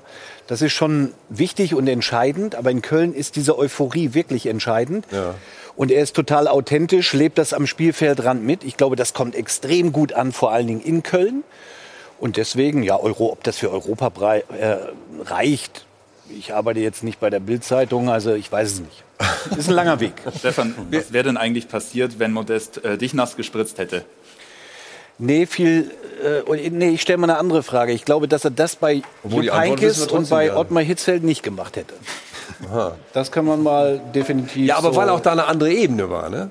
Das war schon Ottmar Hitzfeld, der Sir. Weil es eine andere. Generation ist. So. Also Ja. wenn, wenn du 50 plus oder 60 Ja, plus ja. bist, dann wirst du das natürlich Vorsicht, nicht machen. Vorsicht. Nein, aber da, da spricht, ja auch, für, Mehrheit. da spricht ja auch für die Beziehung äh, oder die menschliche Beziehung zwischen den Spielern und dem Trainer, Ja. beziehungsweise dem Trainer mit den Spielern. Für mich, Timo Horn äußert sich auch dazu, der Torhüter. Zu Steffen Baumgart. Ja, ich glaube, er hat einfach ein unglaublich gutes Auge fürs Detail. Ähm, man merkt das in jedem Training, er schaut ganz genau hin, da kann sich keiner zurücknehmen. Äh, es kann eigentlich auch gar nichts irgendwie aufkommen, da haut er auch direkt dazwischen, ist auch dann auch äh, ernst in seiner Ansprache, kann aber genauso gut äh, lustig sein, man kann Spaß mit ihm haben, im Training vor allem auch. Und ja, im, Spiel versucht er natürlich alles uns abzuverlangen und ja, spielt als zwölfter Mann. Ich glaube, das sieht man immer sehr gut an der Außenlinie mit und pusht die Jungs nach vorne. Äh, für mich als Torwart ist das weniger wichtig, aber für die Spieler äh, doch immer wieder einen Trainer zu haben, der dich anpusht, der äh, auch wenn es weh tut, äh, dich nochmal unterstützt. Das ist unheimlich wichtig, das ist, wird oft unterschätzt und das macht er natürlich äh, sensationell. Und dann hat äh, Markus, der Steffen Baumgart, auch dir noch die Idee mit der Mütze geklaut, ne? ja, da hat er, glaube ich, hat er mich gesehen. Ja. Nein, was mir als Außenstehender einfach jetzt gefällt, ist, sie spielen wieder einen mutigen Fußball. Das war ja doch sehr, sehr lange ein Angsthasenfußball. 52 Torschüsse will ich noch unterstützen. Gut hinten drin stehen, warten auf Fehler, umschalten. Und er ist aktiv. Und äh, wer sich Paderborn angeschaut hat, wo er davor war, das, das hat Spaß gemacht, denen zuzuschauen. Und die haben trotzdem auch mal ihre Spiele verloren, weil sie vielleicht zu euphorisch dann auf dem Platz waren. Aber das war ihm immer lieber, wie äh, dass ich 1-0 gewinne und das mit Glück. Ja? Er will eine aktive Mannschaft haben. Und dann kommt eben so ein Verein wie der erste FC Köln. Dann kommt diese Tradition zum Tragen. Dann hast du die Fans voll hinter dir und dann kannst du eben auf dieser Welle äh, schwimmen, ähm, weil so, so eine Tradition kann dich ja auch hemmen. Ja? Die Aber er- Bayern war ja auch mehr drin. Ne? so, Das und, hätte und, das, äh, und du kannst ja gegen Bayern München verlieren, aber die Art und Weise, wie sie verloren haben, das sagt doch jeder Fan, hey, das ist in Ordnung. Das ist doch absolut, wir sind an unsere Grenzen gegangen. Es hat nicht ganz gereicht. Mit bisschen Glück hätten wir sogar einen Punkt nehmen, mitnehmen können, aber davor hast du ja Angst haben müssen, dass sie sieben, acht, neun Dinger da kriegen. Und er ist Gott sei Dank weg von diesem Angsthasenfußball wieder zu dem ähm, äh, offensiven, aggressiven, laufintensiven. Modest sagt ja selber, oh, boah, ist ganz schön hart bei dem. Aber es tut ihm ja gut. Äh, Er war in meinen Augen in der Vergangenheit auch nicht austrainiert. Jetzt ist er wieder hundertprozentig fit. Und komischerweise äh, kreiert er sich jetzt Chancen und batscht die Dinger vor allen Dingen auch wieder rein. Ja, vier, vier Tore hat äh, Anthony Modest Ja, schon das kann man ja nicht verlernen. Das kann man ja nicht verlernen. Das Tore Tore schießen. das Torjäger kann man nicht verlernen. Aber wenn du die Physis nicht hast, kommst du ja gar nicht in diese Abschlussmomente, dann kannst du die Tore nicht machen. Und das hat Steffen zusammen mit ihm sehr gut hingekriegt. Habt ihr beide schon mal wieder Kontakt gehabt, Steffen und du? Ähm, seitdem er dort Trainer ist, nicht. Äh, Wir haben äh, nach dem Relegationsspiel in Kiel haben wir Kontakt gehabt, da haben wir miteinander telefoniert und so weiter. Aber er hat jetzt auch natürlich sehr viel zu tun und äh, gerade in der Anfangsphase musst du ja auch sehr viel investieren, um eben so mit der Mannschaft zurechtzukommen, äh, wie das eben auch ist. Aber ich könnte mir durchaus vorstellen, dass wir beide uns irgendwann mal treffen. Ja. Aber wie gesagt, diese Euphorie, ich denke immer, das muss ja über die ganze Saison tragen. Oder ist das dann so ein cleveres Kerlchen, dass er sich einfach was Neues ausdenkt, dass er plötzlich anders um die Ecke kommt? Ja, diese, diese Erfolgsserie, die sie bisher haben, äh, die wird ja wahrscheinlich nicht bis zum Ende der Saison gehen. Dann es ist er anders gefordert. Mit, mit, mit, Europapokal und so, das ist jetzt ein bisschen hochgegriffen. Aber sie werden äh, äh, überhaupt keine Probleme haben, in der Liga zu bleiben.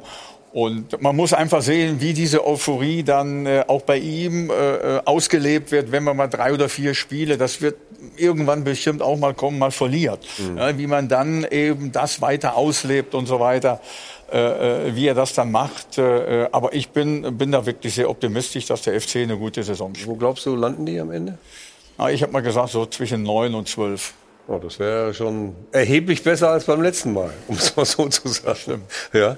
Okay, ja, also dann äh, bleibt uns noch die Pressekonferenz des DFB gleich in unserer Sendung und äh, da wollen wir Sie natürlich äh, auch äh, darauf hinweisen, dass wir das noch versuchen werden. Die hat jetzt so gerade angefangen und äh, wir wollen dann äh, zu unserem Reporter schalten und dann werden wir mal gucken, was es da Neues gibt. Und ja, dann können wir vielleicht noch einen kleinen Ausblick wagen Richtung Nordmazedonien. Also das Ganze nach der Werbung. Bis gleich.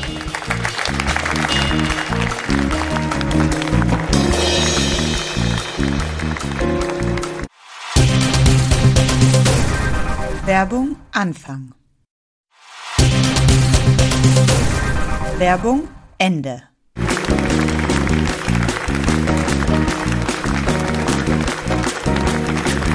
Noch einmal zurück im Hilton Airport Hotel am Münchner Flughafen mit Hajo von Hadeln und Band und die Jana hat für uns noch zwei Neuigkeiten.